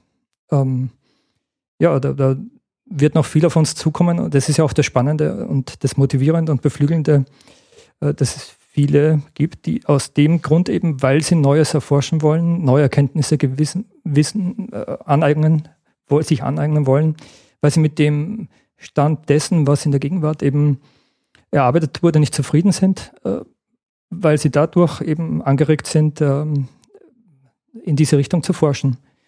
Und wir als eher nicht forschende Imker, die sehr viel profitieren eben von der Forschung von, von der Pia Aumeier, äh, wir sind mehr Anwender und mehr Vermittler. Äh, das ist einfach das, was wir tun können, denke ich. Ähm, und darüber hinaus sind wir seit letztem Jahr auch ähm, mit dem Probeimkerkurs in die Volkshochschule gekommen, haben dort zwei ähm, überbuchte Kurse angeboten, abgehalten, natürlich Probeimkerkurs. Äh, ja, das ist äh, etwas, wo wir voll dahinter stehen können. Äh, mit aller Fehlbarkeit äh, mag sein, uns ist zwar nur positives Feedback äh, ähm, gemeldet worden, aber ja, wir, wir sind bereit, äh, Dinge zu verändern, wenn wir was äh, im Prozess als vielleicht nicht so zielführend erkennen, dann führen wir es nicht weiter, aber dafür ergibt sich ja immer was anderes, erstaunlicherweise. Also wenn das eine wegkommt, kommt das andere. Also beispielsweise auch bei Standorten ähm, fällt einer weg, weil er offensichtlich fürs Volk nicht gut ist, kommt ein anderer. Das kommt eigentlich meistens von selbst. Ähm, und puncto Diversität fällt mir die, der neue Standort der Bruckner Privatuniversität der Musik äh, ein. Auch das Land Oberösterreich unterstützt äh, eben manche unserer Ziele und sie werden auch Futterpflanzen äh, auf, auf dem Grundstück der neuen Universität äh, pflanzen. Wo ist die jetzt? Oder? Am Auberg. Am Auberg. Mhm. Früher also am Standort des ehemaligen Schlosses Hagen. Mhm. Ähm, dort wurden bereits im Herbst äh, mit Abstimmung mit uns eben Obstbäume gepflanzt. Ähm, artgerechte, regional ähm, richtige Obstsorten. Und hinzu kommen eben auch Futterpflanzen für Schmetterlinge und eben für Bienen sehr gute äh, Blütenpflanzen. Es gibt wenige äh, Bereiche in Österreich, die Österreichern Österreichern vorbehalten sind. Die Namen haben wie Bodingbauer, Meislinger, Hintersteiner, Pointner, Riel. Das ist die Blasmusik, die ist ausländerfrei. Das ist das Wandern in den Bergen, kein Migrationshintergrund für mich feststellbar. Und es sind Wiener Wirtshäuser, wo nur Wiener drinnen sind. So gibt es typische, der Quell zum Beispiel, Rheindorfgasse. Wie ist es in der Imkerei? Es gibt sehr viele ähm, südländische Imker. Auch Also- hier in Linz? Auch in Linz, nur die gehen nicht zum Verein. Wobei ich sagen muss, äh, das war ja mit ein Grund, was Eigenes zu machen. Vereine sind oft gern träge. Äh, Gerade was ähm, Veränderungen von liebgewordenen alten Strukturen betrifft. Und Obmänner, die manchmal dann nicht mitgehen wollen mit modernen Dingen, die sie einfach auch schwer tun äh, oder die Zeichen erkennen und ähm, etwas Neues zu wagen und etwas anderes anzubieten, das war ja auch mit der Bestreben für uns, ja. Aber die gehen nicht in Vereine. Also ich kenne sehr viele aus, dem, aus Bosnien, aus, aus Kroatien, die das von ihrer Heimat mitgenommen haben, weil dort unten gibt es auch eine sehr, sehr rege, lange Tradition des Imkerns. Ähm, aber die machen das für sich. Und erreicht ihr die? Mm, Bis jetzt nicht. Also ich kenne, es haben zwar bei uns jetzt den Imkerkurs gemacht, die sind allerdings aus dem Irak gewesen und wollten das machen. Aber sonst erreicht man es nicht. Ich glaube nicht, dass sie wirklich nachschauen. Die bleiben dann eher unter sich. Vielleicht haben die ein eigenes Forum, wo sie sich treffen und brauchen dazu kein Internet, keine Plattform, sondern die treffen sich in ihren interkulturellen Zentren und sprechen sich dort aus. Ich krieg's halt mit, wenn ich, wenn ich imkerliche Zubehör in den Fachmärkten kaufe. Und dann kriege ich sie mit. Und dann denke ich mir manchmal, man kämt's doch zu uns, weil die kaufen dann oft diese, leider die Chemiekeulen, ja. Seid ihr eigentlich ein Konkurrent zu Vereinen? Na, Ihr seid eine Plattform. Das ist was anderes wie ein Verein. Na, wir sind eigentlich eine OG. Das heißt, offiziell wären wir, sind wir gewinnorientiert, weil sonst wären wir nach drei Jahren der Liebhaberei bezichtigt. Weil ihr auch eben Honig verkauft. Das ist der Gewinn, das Gewinninteresse.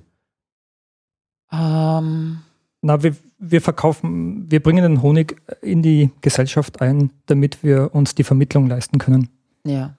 würde ich mal Also eher unser, sagen. unser Mit- allererstes Ziel Wir eigentlich. finanzieren damit. Wir sind Ja. ja. nicht, wir haben keine Förderungen, um keine Förderungen angesucht. Na, Wir finanzieren uns unsere Vermittlungstätigkeit genau. Aus Und dem- aus dem. Honig. aus dem Ja. Honigverkauf. Und Ja. das äh, gewinnorientiert, damit es eben äh, nicht der Liebhaberei, ihr wollt auch die Rechnungen, die damit verbunden sind, steuerlich geltend machen.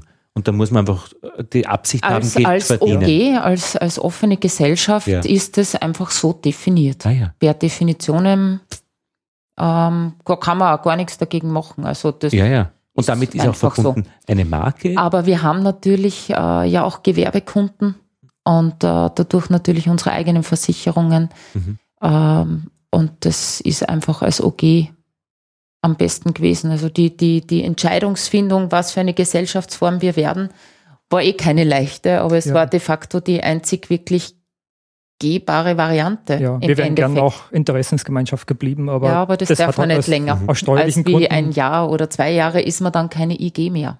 Und seid ihr da in fremde Gebiete dann eingedrungen damit? Habt ihr da äh, Grenzen verletzt zu bestehenden äh, Strukturen und, und Pfründen?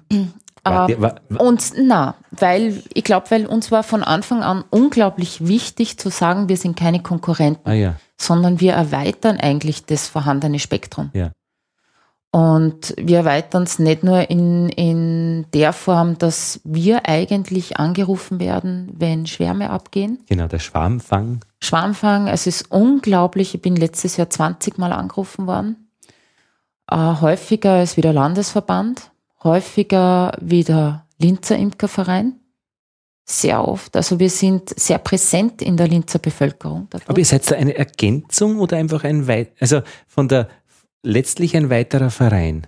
Na, Menschen, an die man als sich wenden kann. Verein würde ich uns Würde eben nicht bezeichnen. sehen. Na. Aber ihr geht's auch zu einem Verein, weil Ja. jeder Imker geht in einen Verein. Ja, Genau. wir sind auch bei, äh, im Imkerverein Neulichtenberg. Ah, verstehe. Okay, Also- ja, jetzt habe ich das Bild vorstellen. Wir, wir, Mhm. Neu, Neulichtenberg ist es ist einfach das wichtig. ist das, wo ähm, wir das Probeimkern gelernt Genau. haben. Und Mhm. das ist ein Verein, wo ich jetzt sage, da passiert viel. Mhm.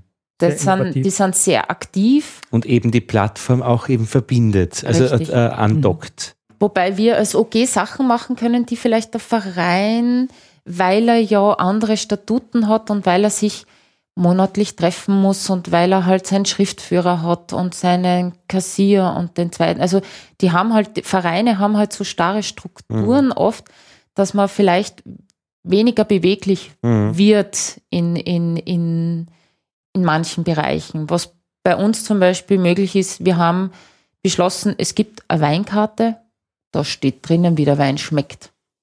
Warum macht man nicht eine Honigkarte? Mhm. Und ihr seid, seid einfach ein flinkes Viererteam. Ja. Ihr habt ähm, leichtfüßig. Leichtfüßig, ja. genau. Äh, wenn ich das Plakat anschaue, mhm. äh, Linzer Biene AT für Sie unterwegs, also sehr ein Auftreten, das sehr gestaltet ist, also mhm. auch sehr, sehr äh, zugänglich. Gibt es ein Plakat mit einer Silhouette von Linz, Auberg, ja. neues Linzer Rathaus, der Hafengarten. Hafen das ist, ist ein Gemeinschaftsgartenprojekt, ja, es ist ein Urban Gardening Projekt. Ja. Ähm, und dort stehen auch Völker. Froschberg, Bergschlössel, Mariendom.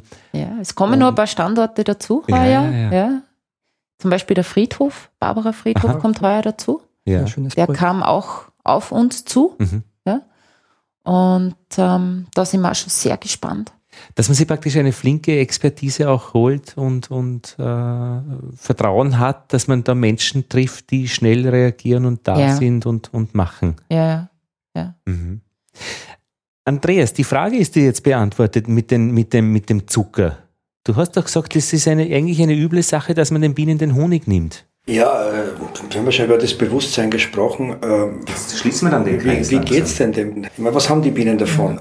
Da muss man ausholen und, und sagen, dass die Bienen, die Honigbiene, also wir sprechen ja von der Kärntner Biene, von der Carnica, weil die haben wir.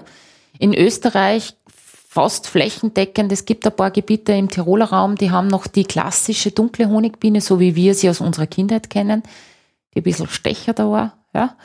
Ähm, dafür ist sie resistenter gegenüber der Varroa zum Beispiel. Ähm, die gibt es noch in Schutzgebieten, denn man darf sie nicht. Und da haben wir jetzt dieses Problem dieser Arterhaltung. Die Honigbiene, also die Apis mellifera, hat Unterarten. Die Carnica, die Mellifera mellifera, die dunkle Honigbiene, dann haben wir die Backfast. Das ist auch wieder so eine Mischung. Die Und Rassen sind das. Das sind die Rassen, ja, oder Unterarten. Und wenn ich die, sie können sich natürlich miteinander verpaaren, kreuzen und dann kriege ich oft diese stecherten Biester.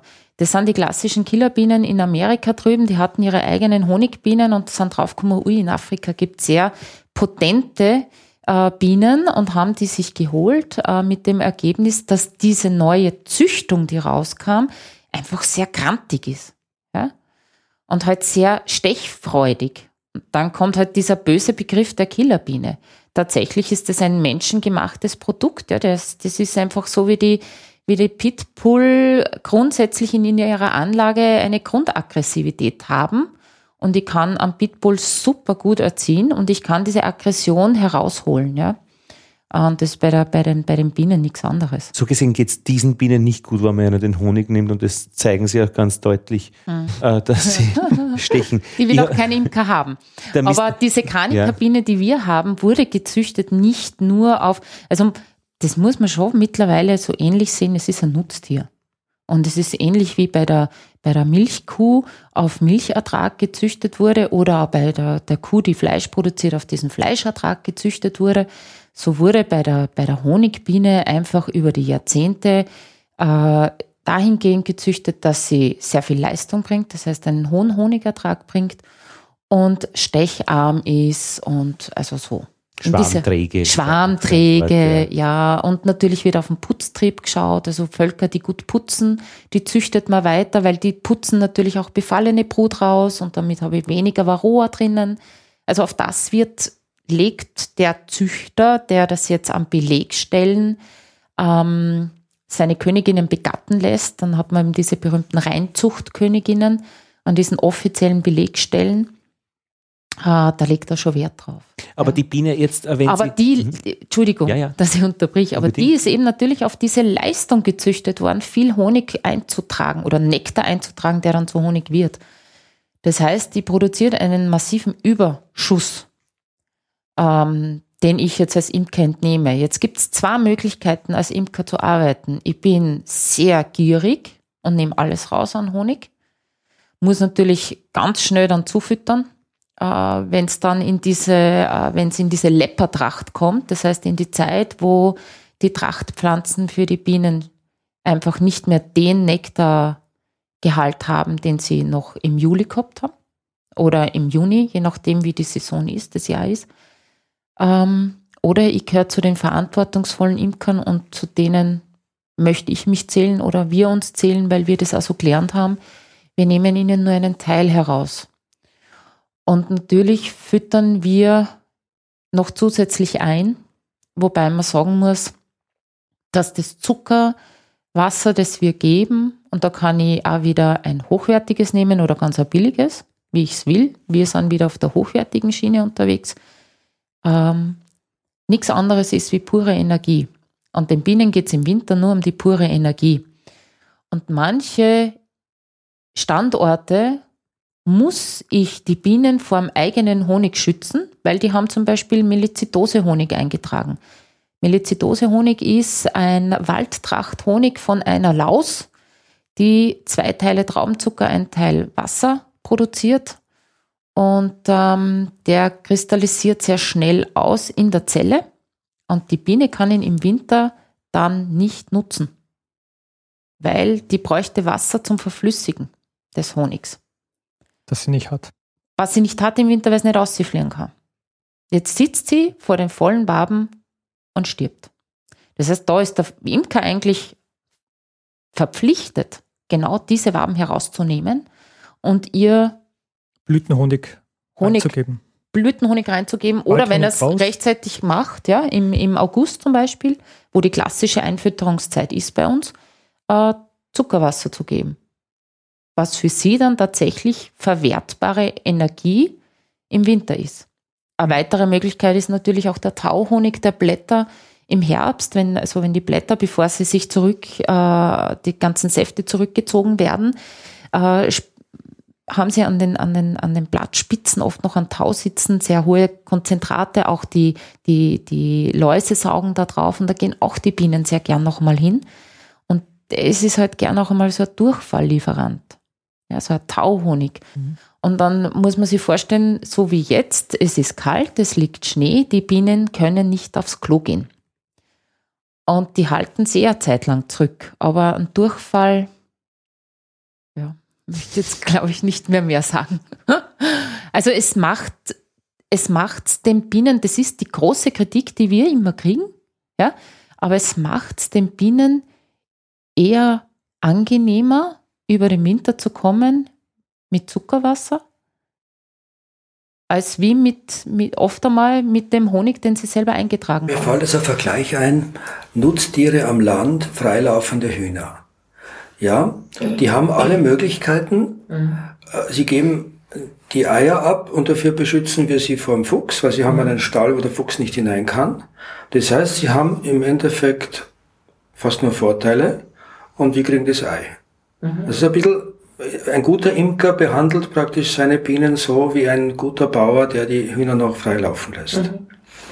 Dann passt es, dann muss man kein schlechtes mhm. Gewissen ja, haben. Und trotzdem kann man Fehler machen, wie zum Beispiel einen Standort auswählen, der extrem Varroa belastet ist und unser Volk dahin rafft. Ja. Dann haben wir einen Fehler gemacht. Ja. Ja. Aber das war dann nicht. Und daher ist Ausbildung einfach wichtig. Heißt es aber jetzt, ja. weil, weil da gibt es jetzt immer mehr Bewusstsein für, äh, vegan wird immer mehr, ich glaube, es verbreitet sich immer mehr, mhm. dass man überhaupt keine, äh, dass wir nichts essen sollen, was von den Tieren kommt, was wir wirklich den Tieren wegnehmen. Ja? Mhm. Dass ich jetzt, wenn, wenn, wenn ich weiß, dass das von einem guten Imker kommt, den Honig tatsächlich, auch wenn ich noch so streng mit mir bin, mit gutem Wissen, Gewissen mhm. essen kann. Ja, zumindest ab zwei Jahren. Also bis zwei Jahre soll man, weil es ja ein Rohprodukt ist, Rohkost ähnlich einzuschätzen ist, so soll man Säuglingen und Säuglingen und Kleinkindern mhm. keinen Honig geben, mhm. weil das Verdauen schwieriger ist.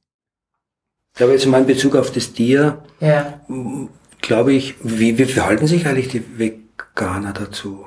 Sie lehnen es ab. Es ist ein tierisches ja. Produkt und. Und das ist aber uns so wichtig, weil viele, viele Imker leider ihre Produkte dann auch zum Teil unterm Wert verkaufen das allererste, was mir als Imker bewusst sein muss, ist, wenn ich Zeit und Energie und vor allem biologische Mittel verwende, also jetzt nicht nur Bekämpfungsmittel gegen die Varroa zum Beispiel, sondern auch eine Zage aus Holz, die ich vielleicht selber gebaut habe oder die bauen habe lassen von einem ansässigen Imker oder, oder Genossenschaft und nicht aus irgendwo hol, weil dort ist billiger, weil ich äh, regelmäßige Wabenkontrolle mache, weil ich jährlich äh, die unterste Zage wegräume und einen neuen Raum aufsetze. Das heißt, ich mache Wabenhygiene, immer wieder neue Rähmchen rein. Da arbeite ich zum Beispiel mit biologischen Mittelwände und nicht mit irgendeinem Wachs.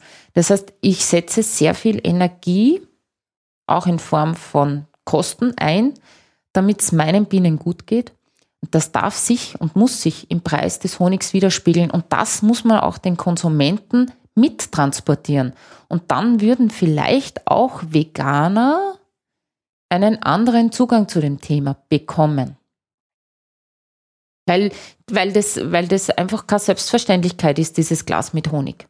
Und das ist es für uns. Und wenn ich dann in die Discounter gehe oder wenn ich Bekannte besuche und die haben diese Quetschstuben mit Plastik und dann sage ich, lest bitte mal hinten, was draufsteht. Und dann steht drauf aus EU und Nicht-EU-Ländern und dann erzähle ich ihnen, was für Honig da noch drinnen ist und dass der so und so behandelt ist. Und dann stelle ich mein Glas hin und sage so, jetzt habt ihr einen gescheiten Honig.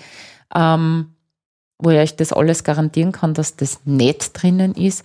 Also dieses Bewusstsein schaffen bei der Bevölkerung ist unglaublich wichtig. Für die ist Honig einfach eine Selbstverständlichkeit und wenn man teurer ist als wie 10 Euro das Kilo, schreien die auf.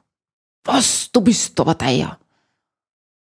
Weil die das gewohnt sind, es ist günstig. Und ich sage dann immer dazu, ja, aber eine gute Flasche Wein, die trinkst an einem Abend aus, zu zweit, weil es ein schöner Abend ist, du genießt es, da zahlst du da zwischen 7 und 15 Euro umgeschaut und du denkst nicht drüber nach.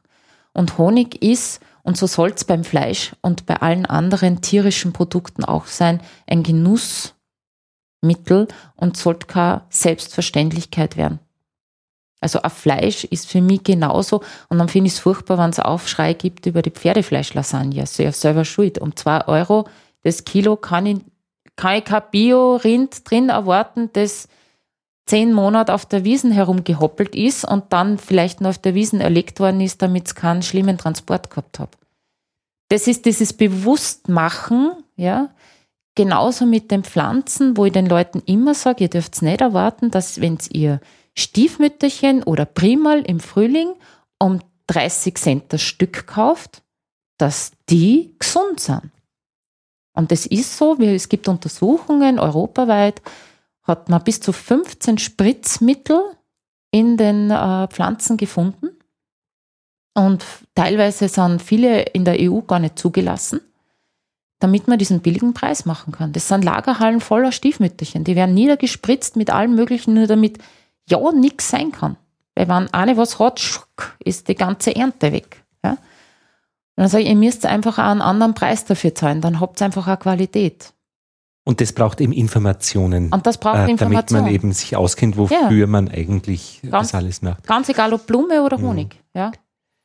Ich hätte eine abschließende Frage. Es gibt so die Theorie, der Honig schmeckt am besten, den man als Kind kennengelernt hat, als Kind immer gegessen hat. Bei mir war es so ein Waldhonig und mhm. den finde ich auch am besten. Wie ist das bei euch? Wir haben das Gefühl, es ist ähm, und das Empfinden, dass der Honig aus der Region am besten schmeckt. Und ganz konkret bei dir, welcher schmeckt dir am besten? Das kann ich nicht sagen, aber das ist unser Honig.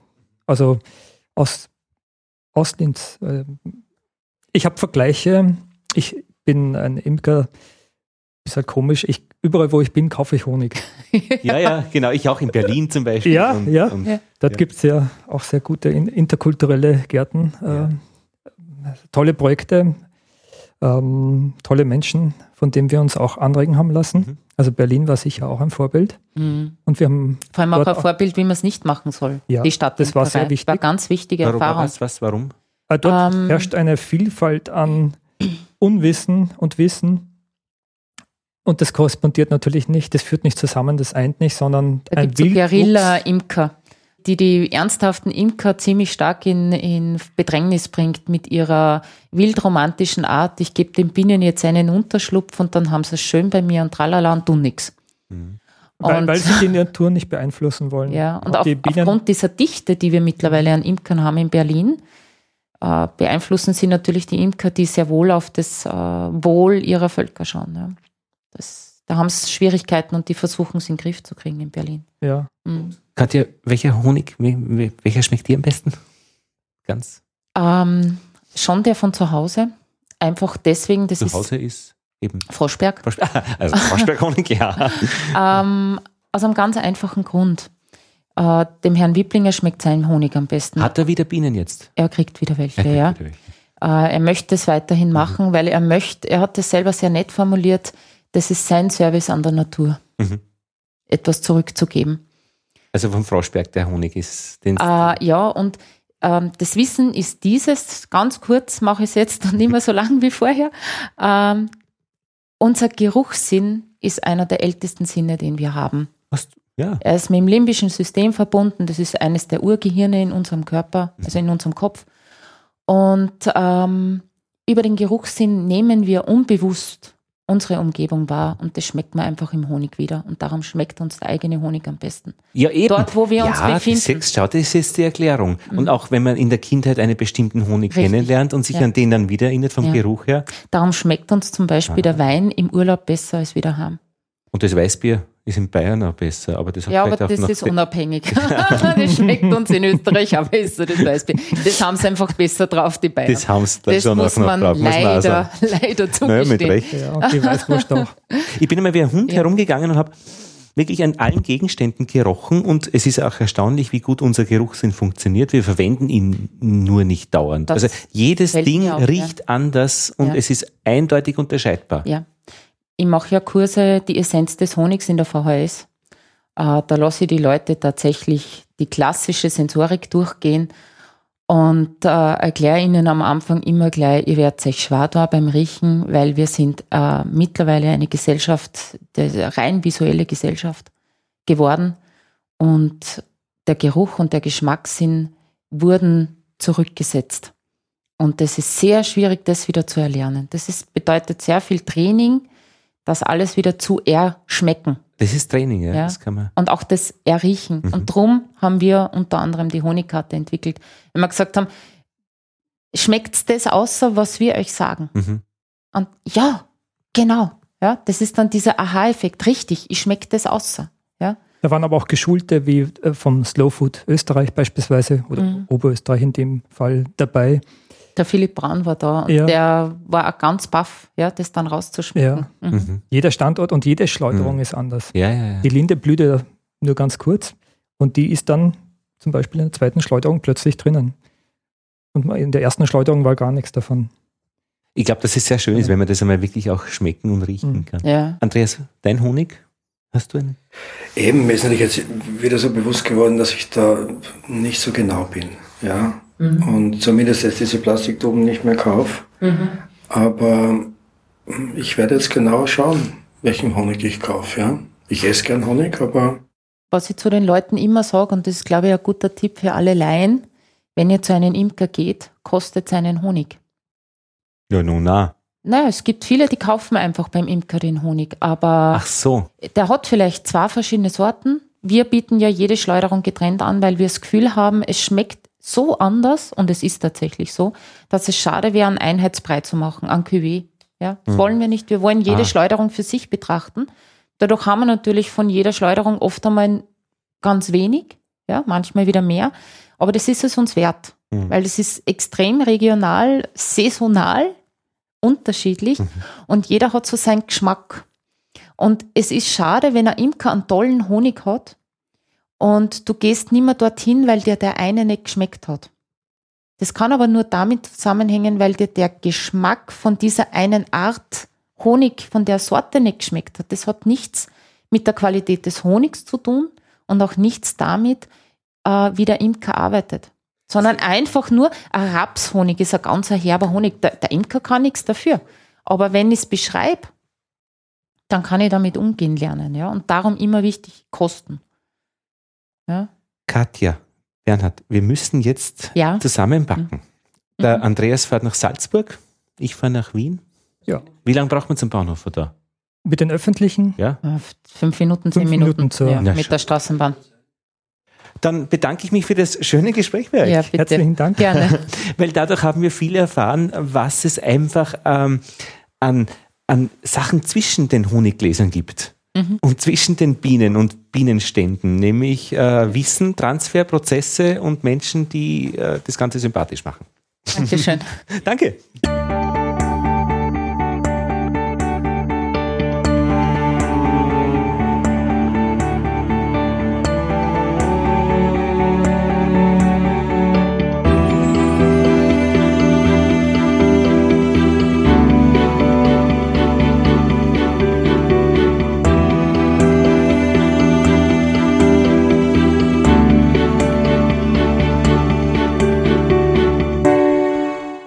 Und jetzt ins Burgenland zu einem, zu einer Idee, die heißt Open Land Lab. Aber wir hören einfach gleich mehr. Wenn du dich kurz vorstellen könntest, wer du bist und was du so machst. Ja, Leopold Zücker. Ich habe einen starken technologischen Background, bin seit sehr langer Zeit in der IT unterwegs, habe im Großrechnerbereich gearbeitet, dann war ich eine Zeit lang selbstständig, habe auch äh, Hardware, also Elektronikentwicklungen gemacht und bin jetzt seit ein paar Jahren im Management und leite im Prinzip eine, eine Softwareentwicklungsgruppe. Leopold, Open Land Lab. Vielleicht könntest du dir vorstellen, was das ist und was du da planst und was du da machen möchtest? Also ich habe vor ungefähr einem Jahr im Südburgenland in der Nähe von Oberwart in Kirchfiedisch ein Grundstück gekauft. Ja, und ich, äh, nachdem in Wien das MetaLab, das ist ein Hackerspace in Wien, Mhm. das ist so quasi mein zweites Wohnzimmer. Und äh, das hat mich dann auf die Idee gebracht, sowas im ländlichen Raum zu machen. Einen Ackerspace praktisch, statt Hackerspace. Hack, Hackers, ja, könnte man auch sagen. ja. Hackerspace. Ja, oder man könnte auch sagen Makerspace. Ja, ich will es jetzt gar nicht so sehr an dem festmachen. Ja. Was ist das? Der Hackerspace des MetaLab in Wien ist ein Ort, wo sich einfach kreative Leute treffen und dort alle möglichen Projekte machen. Im Prinzip ist das äh, fast rund um die Uhr offen. Mhm. Es gibt äh, einmal im Monat den Meta Day, da gibt es ein, ein Treffen, wo ein Vortrag gehalten wird. Ja, ansonsten gibt es halt sehr viele Projekte, hauptsächlich im Umfeld von Software und Elektronik. Mhm. Es sind auch viele Studenten dort. Aus diesen Projekten sind auch sehr viele kleine Firmen schon entstanden. Man kann auch zum Handwerken basteln hinkommen, Ja, genau. wenn man was löten will oder eine Leiterplatte irgendwie ätzen will, gibt es dort Leute, die das kennen können und Möglichkeiten. Ja, genau. Also da trifft man sicher Leute, die sich damit auskennen. Mhm. Und es gibt halt entsprechendes Equipment auch, was fast schon zur Standardausrüstung gehört, ist ein 3D-Drucker. Ja, Es gibt auch einen Lasercutter und alle möglichen anderen Dinge, wo man halt ja was fertigen kann. Das ist jetzt das, was in Wien im MetaLab gibt und davon gibt's halt weltweit hunderte so mhm. Makerspaces. Mhm. Und meine Idee ist halt, sowas ähnliches im ländlichen Raum zu machen. auf einem Platz, wo man praktisch das, was man in Wien macht, in der, ich glaube, Rathausstraße ist es, im Südburgenland auch Leute treffen, die an etwas basteln, wo Know-how da ist. Ja, genau. Also ich habe dort ja nicht nur einen Acker, ich habe auch ein Gebäude drauf, ein altes Bauernhaus, das ich jetzt einmal zum Teil renoviert habe. Und ich habe auch vor, da anzubauen und dann noch mehr Raum zu schaffen.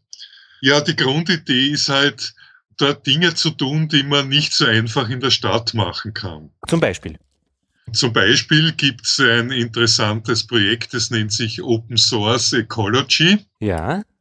Das ist ein Projekt, wo ein Pole nach Amerika ausgewandert ist und dort nicht die akademische Karriere einschlagen wollte. Ja. Und er hat sich dann dort eine große Farm gekauft. Dann hat er sich einen Traktor gekauft. Dann ist ihm der Traktor kaputt geworden. Dann hat er irgendwie den teuer reparieren lassen, dann ist er wieder kaputt geworden. Und dann hat er den Ehrgeiz entwickelt und hat gesagt, so, warum soll ich nicht meinen eigenen Traktor bauen? Ja. Und das hat er dann getan und ist ihm auch gelungen. Und aus dem heraus ist dann ein größeres Projekt entstanden mit dem Ehrgeiz, die, die 50 wichtigsten Maschinen, die man in der Landwirtschaft braucht, ja. auf diese Art und Weise zu bauen und das Ganze unter Open Source zu stellen. Ah ja. Open Source, das bedeutet, dass man die Bauanleitungen offen zugänglich hat und dass da nicht irgendwelche Teile durch einen Patentschutz uneinsehbar sind. Genau, dass jeder die Pläne herunterladen kann aus dem Internet und das im Prinzip nachbauen kann, auch verändern kann, weiterentwickeln kann. Mhm. Das ist so die Grundidee von Open Source. Und ich bin mit Open Source halt sehr vertraut, nachdem ich in der Softwareentwicklung bin. Ja. Und dort hat Open Source ja eine sehr erfolgreiche Geschichte. Weil einfach Fehler besser gefunden werden. Das ist ein Aspekt wahrscheinlich nur. Genau, das ist ein Aspekt. Dann gibt es den Aspekt, dass halt äh, viele, die halt davon begeistert sind, da mitarbeiten und etwas beitragen. Und dadurch, dass es halt vollkommen offengelegt ist, gibt es zum Beispiel auch einen Sicherheitsaspekt. Ja. Keine Überraschungen, dass da irgendein Teil Sachen macht, die wir nicht kennen und nicht haben wollen. Genau, weil das würde irgendjemandem auffallen. Ja. Mhm. Gerade in Zeiten wie diesen, wo wir wissen, dass das die NSA und alle möglichen Geheimorganisationen alles mitschneiden können. Die Übertragung jetzt praktisch zu dir in Südburgenland ist jetzt mit dieser offenen Landwirtschaft, dass das ja auch eine Verbindung zu Bienen hat. Also ich, ich bin im Prinzip ja noch ganz am Anfang, ja. Versuche mal zu schauen, was, was gibt's da für Nutzungsmöglichkeiten. Ja.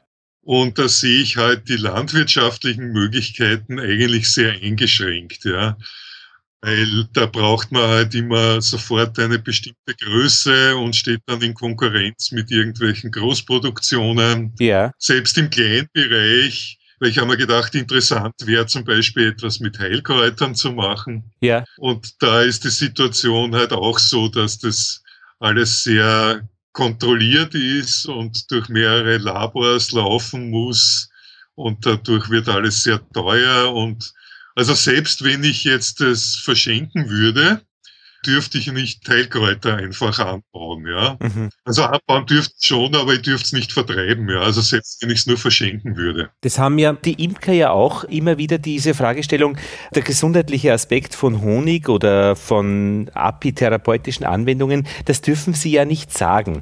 Sie können, weil sie eben keine Pharmazeuten sind und keine Ärzte, dürfen sie nicht sagen, das hilft gegen, keine Ahnung, trockene Lippen oder Herpes oder was weiß ich auch immer. Sie können aber sagen, meiner Oma hat's geholfen. Und ich nehme es immer gegen Kopfschmerzen oder Heiserkeit. Ah ja. Also es gibt ja schon eben ein bisschen ein Wissen, wie man solche Beschränkungen auch ein wenig umschiffen kann. Wobei ich bin der Meinung, die Beschränkungen haben ja durchaus ja einen Sinn. Also das rettet ja auch Leben, dass nicht jeder irgendwelche Geschichten erzählen kann, die er glaubt, dass er das ist. Ja, das sehe ich auch so. Also es hat natürlich schon seine Berechtigung, dass das auch sehr, sehr streng geprüft wird. Das stimmt. Ja. Und was wäre jetzt die Idee, wenn du die Bienen weiter einbaust in die offene genau, Landwirtschaft? Die, die, Bienen. Also ich war jetzt einmal auf der Suche, was so an interessanten Open Source Projekten gibt, die halt eher geeignet sind für den ländlichen Raum und die man auch nicht so einfach in der Stadt machen kann. Mhm. Und da bin ich eher zufällig auf das Projekt Open Source Beehives gestoßen. Ja. Und da geht es eben darum, dass man versucht, dem Bienensterben näher zu kommen. Ja. Und im Prinzip sind das Bienenstöcke, wo es eben auch die Bauanleitungen kostenlos im Netz gibt zum Runterladen. Mhm. Und dann nimmt man halt diese Pläne und besorgt sich das Holz und geht an irgendeinen Platz, zum Beispiel irgendeinen Makerspace, der eine CNC-Maschine hat mhm. und kann das dort fertigen lassen. Und die Bienenstöcke werden dann bestückt mit diversen Sensoren. Mhm. Und das Ziel wäre, über die Sensoren und die Messungen, die dann auch im Internet dargestellt werden und ausgewertet werden, dem Bienensterben näher zu kommen. Leopold, was könntest du dir vorstellen, was könntest du von den Imkern dafür brauchen? Also ich bin jetzt ganz am Anfang und ich bin mhm. jetzt einmal dabei zu schauen, was gibt's jetzt überhaupt für Imker, möglichst in der Nähe von mir. Ja. Und nachdem ich ja keine Ahnung habe von Imkerei, was ich bis jetzt so mitbekommen habe, gehe ich schon davon aus, dass es gut ist, wenn man da jemanden hat, der sich wirklich damit auskennt und der das dann auch betreut, weil es ist ja auch nicht damit getan, dass man das dort aufstellt und über die Messungen beobachtet. Ich habe mit dem Tristan Copley Smith vom Open Beehive Project einen Interviewtermin vereinbart und da werden wir darüber reden, was diese Open Source Beehives eigentlich im Hintergrund für Konzept hat. Das klingt gut, ja, ja. Was mich interessiert, ja, wäre vor allem von Seiten der, der Imker einen Input zu bekommen, was die glauben, was sinnvoll wäre zu messen. Weil es geht ja nicht darum, dass man da irgendwas jetzt technisch baut, da einfach irgendwelche Messungen macht, sondern ich denke mir halt, dass die Imker ja zumindest auch schon einen gewissen Verdacht haben, warum jetzt die Bienen sterben und was da so passiert. Und da wäre es halt auch gut zu erfahren, was das Interesse der Imker wäre. Danke, Leopold Zücker, für das Gespräch. Okay, schönen Tag noch. Ja, und genau diese Frage von Leopold Zücker habe ich im Online-Forum von Bienen aktuell gestellt.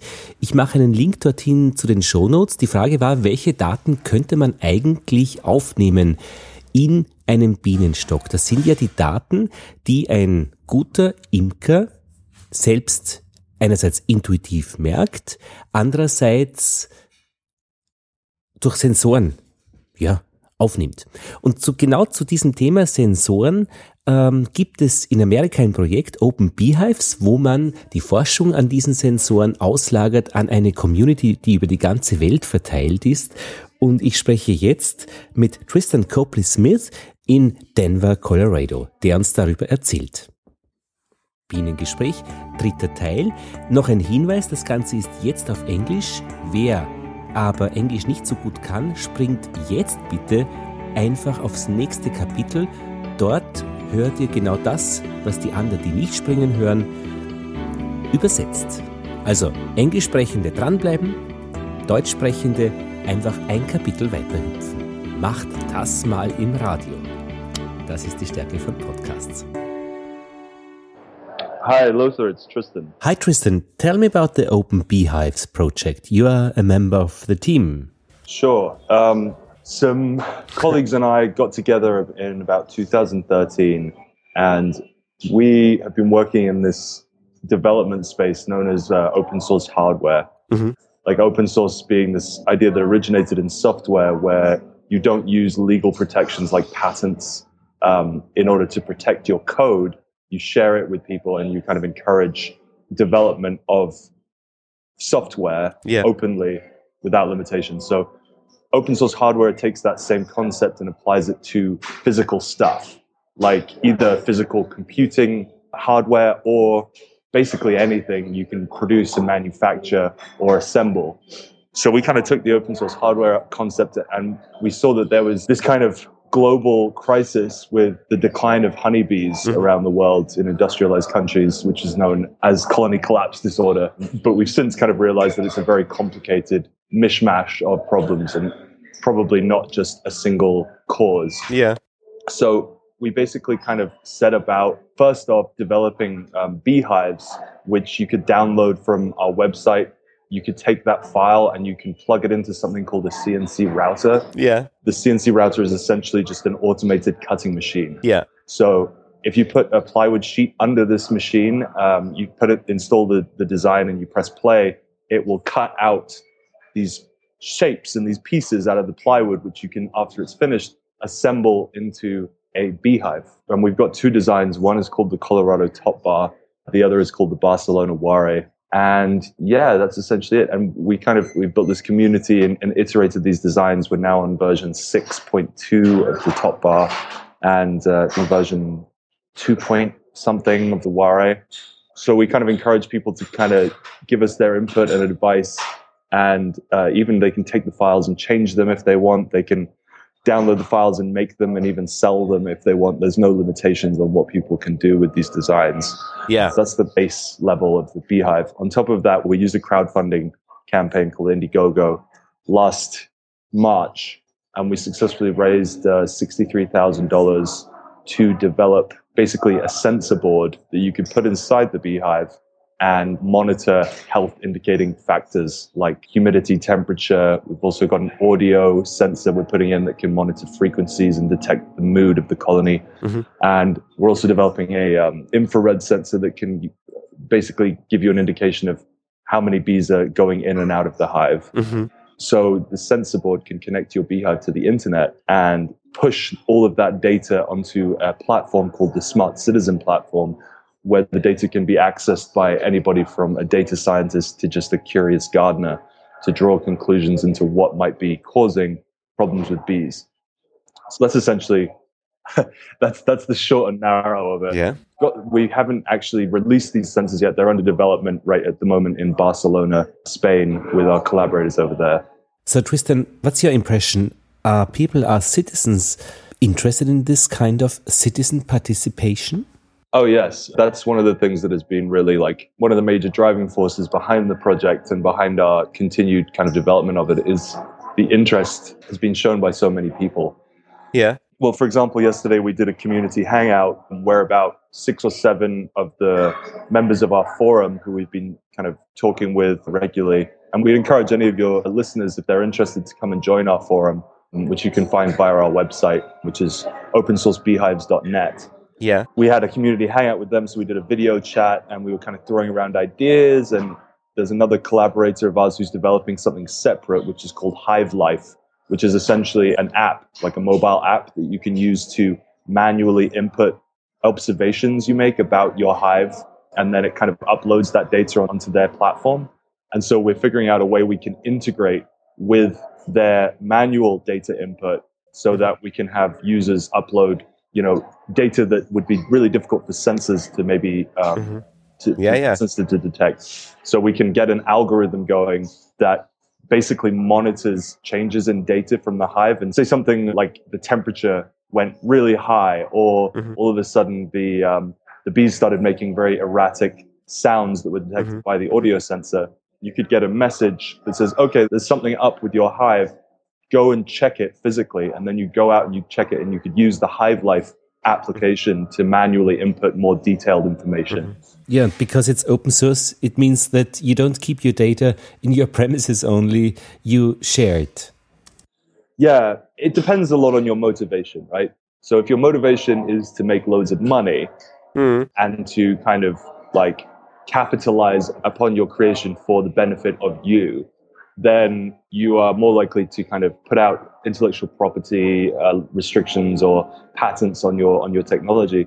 But the goal of our project is to essentially create an alternative to the standard way of researching bees. And one of the problems with the standard research of bees is that it's very much compromised by big corporate money, so special interests.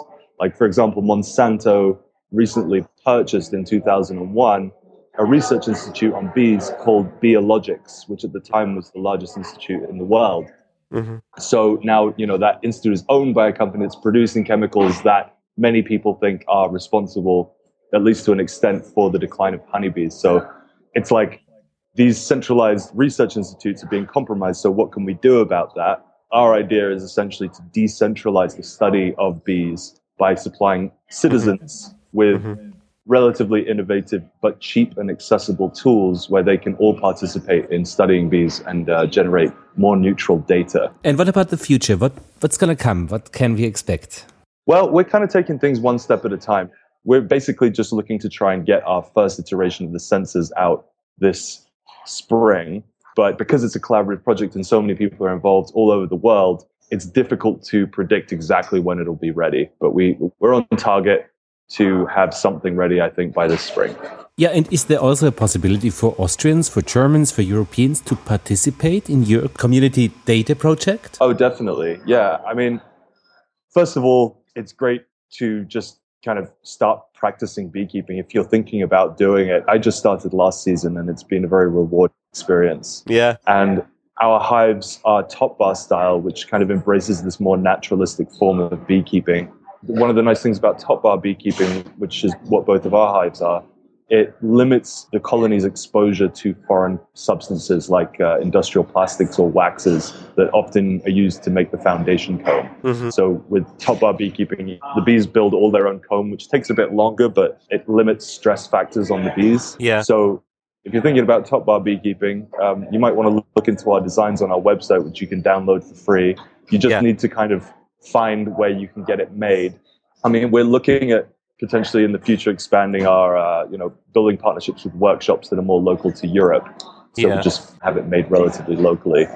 Yeah. Um, but yeah, I mean, definitely lots of ways for anyone to get involved. Uh, you know, Europeans or uh, Americans or Malaysians or Australians. We've got people from all over the world in our forum, kind of sharing resources and coming to our community hangouts. So if you have any skills in software or hardware development, or if you're a designer um, in terms of like a product designer or you understand how to use uh, mm. computer aided design, we'd love to see you in our forum. Um, just introduce yourself and tell us how you'd like to kind of plug into what we're doing. And there's there's lots of opportunities to uh, to help the project kind of develop. Okay, wonderful. Thanks, Tristan. Thank you very much. Great. Thanks, Lothar. Okay. yep. thank you very much. Have a good day. Bye bye. Bye bye.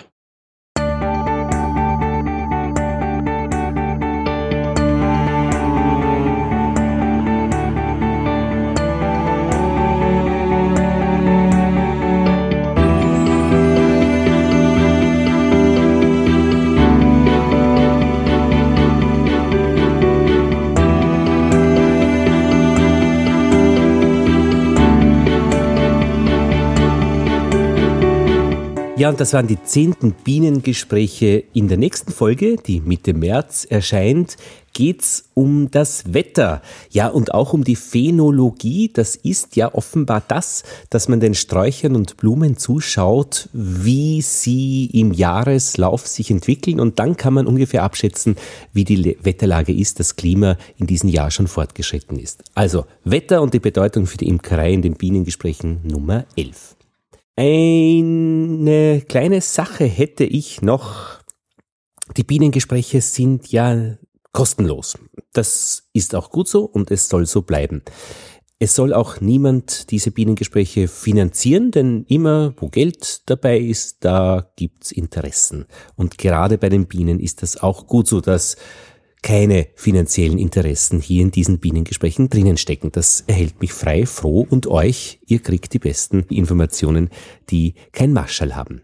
Was mir aber helfen würde, wäre schon eine Sache, da habe ich die ÖPB gefragt, ob sie eine Netzkarte sponsern, den Bienengesprächen, damit wir herumkommen mit der Eisenbahn, weil ich würde nämlich schon recht gerne eigentlich mehr ins Land hinausfahren und mit euch draußen reden.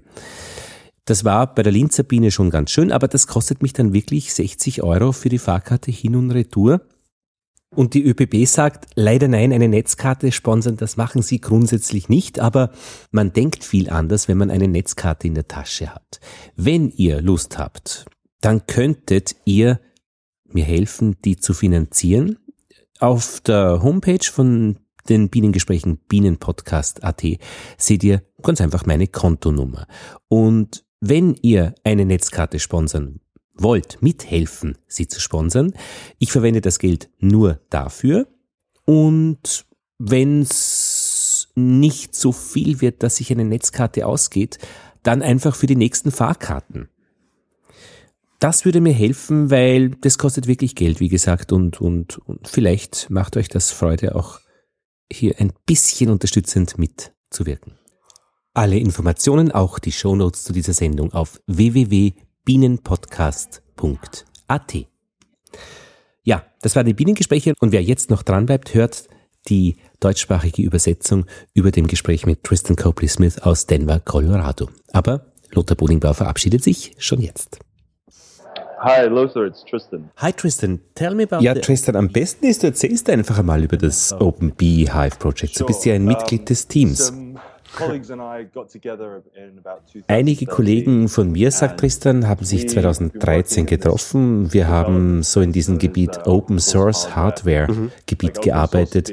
Das geht auf die Open Source Bewegung zurück in der Software Branche, wo man offen entwickelt und das, was man macht, nicht durch Patente schützt die Open Source Hardware jetzt macht das mit Geräten und auch mit Gegenständen. Wir haben also dieses Konzept der Open Source genommen und angewendet jetzt auf Bienen, weil wir eben bemerkt haben, dass es dieses Bienensterben gibt. Wir nennen das in Amerika eben die Colony Collapse Disorder, wo eben ganze Völker kollabieren. Und es gibt ein kompliziertes Mischmasch an Ursachen. Wahrscheinlich gibt es nicht einen einzelnen Grund. Yeah. So we basically kind of set about first off developing um, beehives. Und da haben wir einfach begonnen, Bienenstöcke zu entwickeln, die man sich als File runterladen kann von unserer Website und man füttert eine CNC-Maschine damit, drückt auf Start und die Stücke werden aus Sperrholz, das man mitbringt, ausgesägt und man baut sich einen Bienenstock zusammen. Man kann also mitmachen.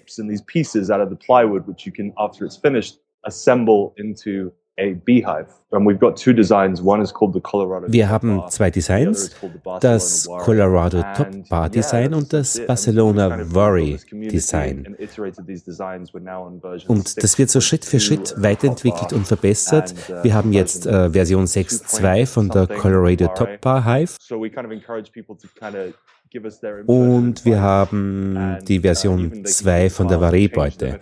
Die Community macht das, verbessert das, gibt Ratschläge und die Files können geändert werden, heruntergeladen, verkauft werden, was auch immer. Es gibt keine Beschränkungen. Dann geht es auch um ein Finanzierungsmodell. Also Leute zahlen einen geringen Beitrag und machen mit aus der Community.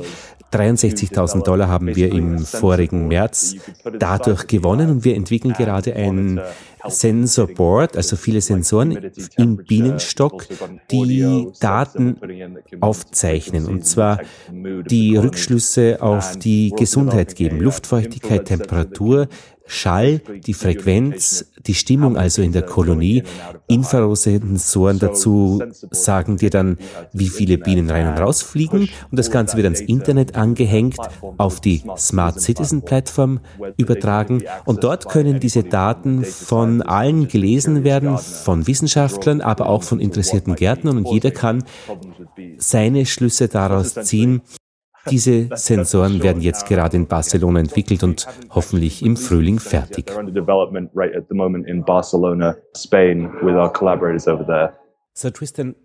Was ist dein Eindruck, Tristan? Interessieren sich die Leute dafür, die Bürger? Oh yes, that's one of the things that has been really like. Aber ja, sagt Tristan, das ist ein wichtiger Antrieb für unsere Arbeit. Die Leute sind wirklich interessiert. Gestern haben wir ein Community-Treffen gehabt im Netz. Sechs bis sieben Mitglieder von unserem Forum waren dabei und eben die Leute aus dem Web, die mit ihnen geredet haben. Man kann das Ganze erreichen im Open Source Beehives.net Projekt. opensourcebeehives.net. Und da können natürlich auch die Hörer vom Bienenpodcast mitmachen. Wir entwickeln dann auch noch etwas, das heißt Hive Life. Das ist eine App, äh, eine fürs Mobiltelefon. Man kann hier händisch Beobachtungen eingeben. Man lädt die Daten dann rauf ins Netz und wir können das zusammenführen mit Sensordaten, weil oft man nicht wirklich fassen kann, was genau im Bienenstock abläuft. Aber man kriegt dann eine Information, bei deinem Bienenstock ist etwas komisch, irgendwelche Daten, die etwas vermuten lassen. Schau doch mal nach bei deinem Bienenstock. Bienenstock. Zum Beispiel die Temperatur wird jetzt gerade richtig hoch oder die Bienen machen jetzt gerade einen komischen Klang, ein, ein, komische Geräusche. Schau doch jetzt einmal hin, besser zu deinem Bienenstock.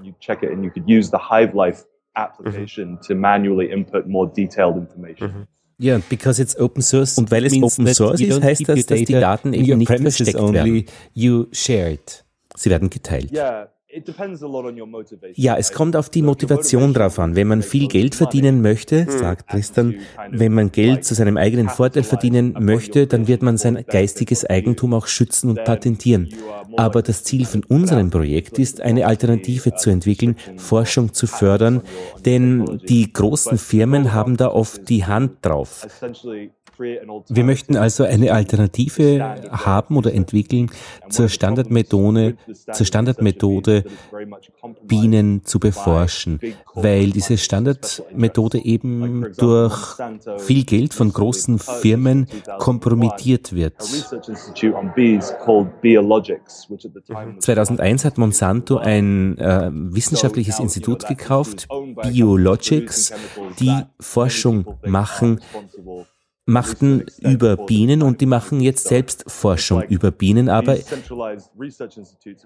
aber Monsanto ist eben auch eine Firma, die Chemikalien herstellt, von denen viele Leute vermuten, dass sie für den Tod von Bienen verantwortlich sind.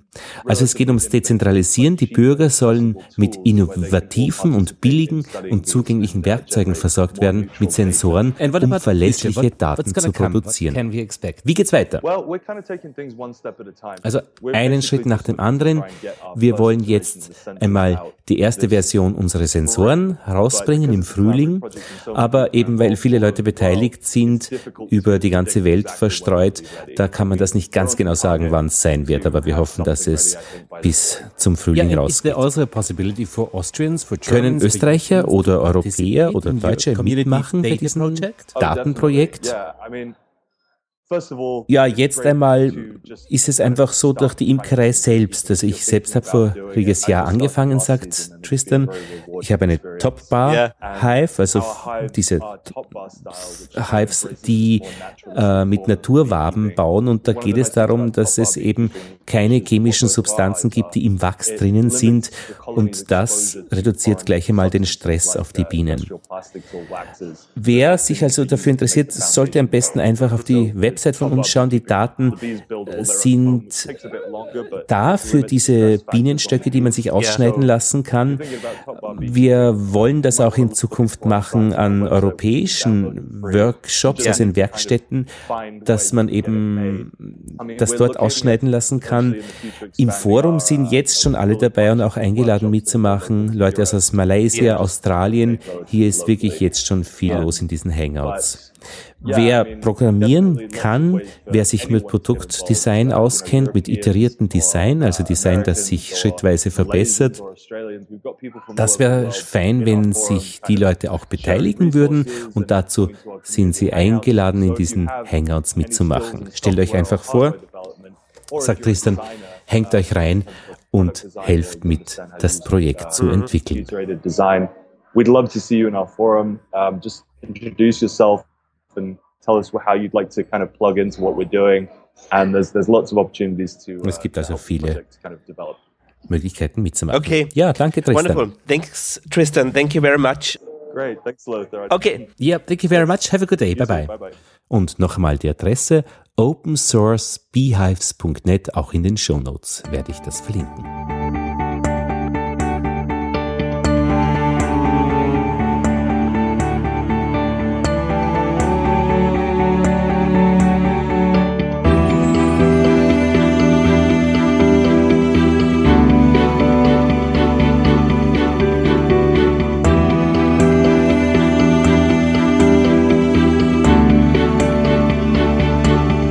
So, das war's. Bienengespräche Nummer 10. Deckel zu. Tschüss.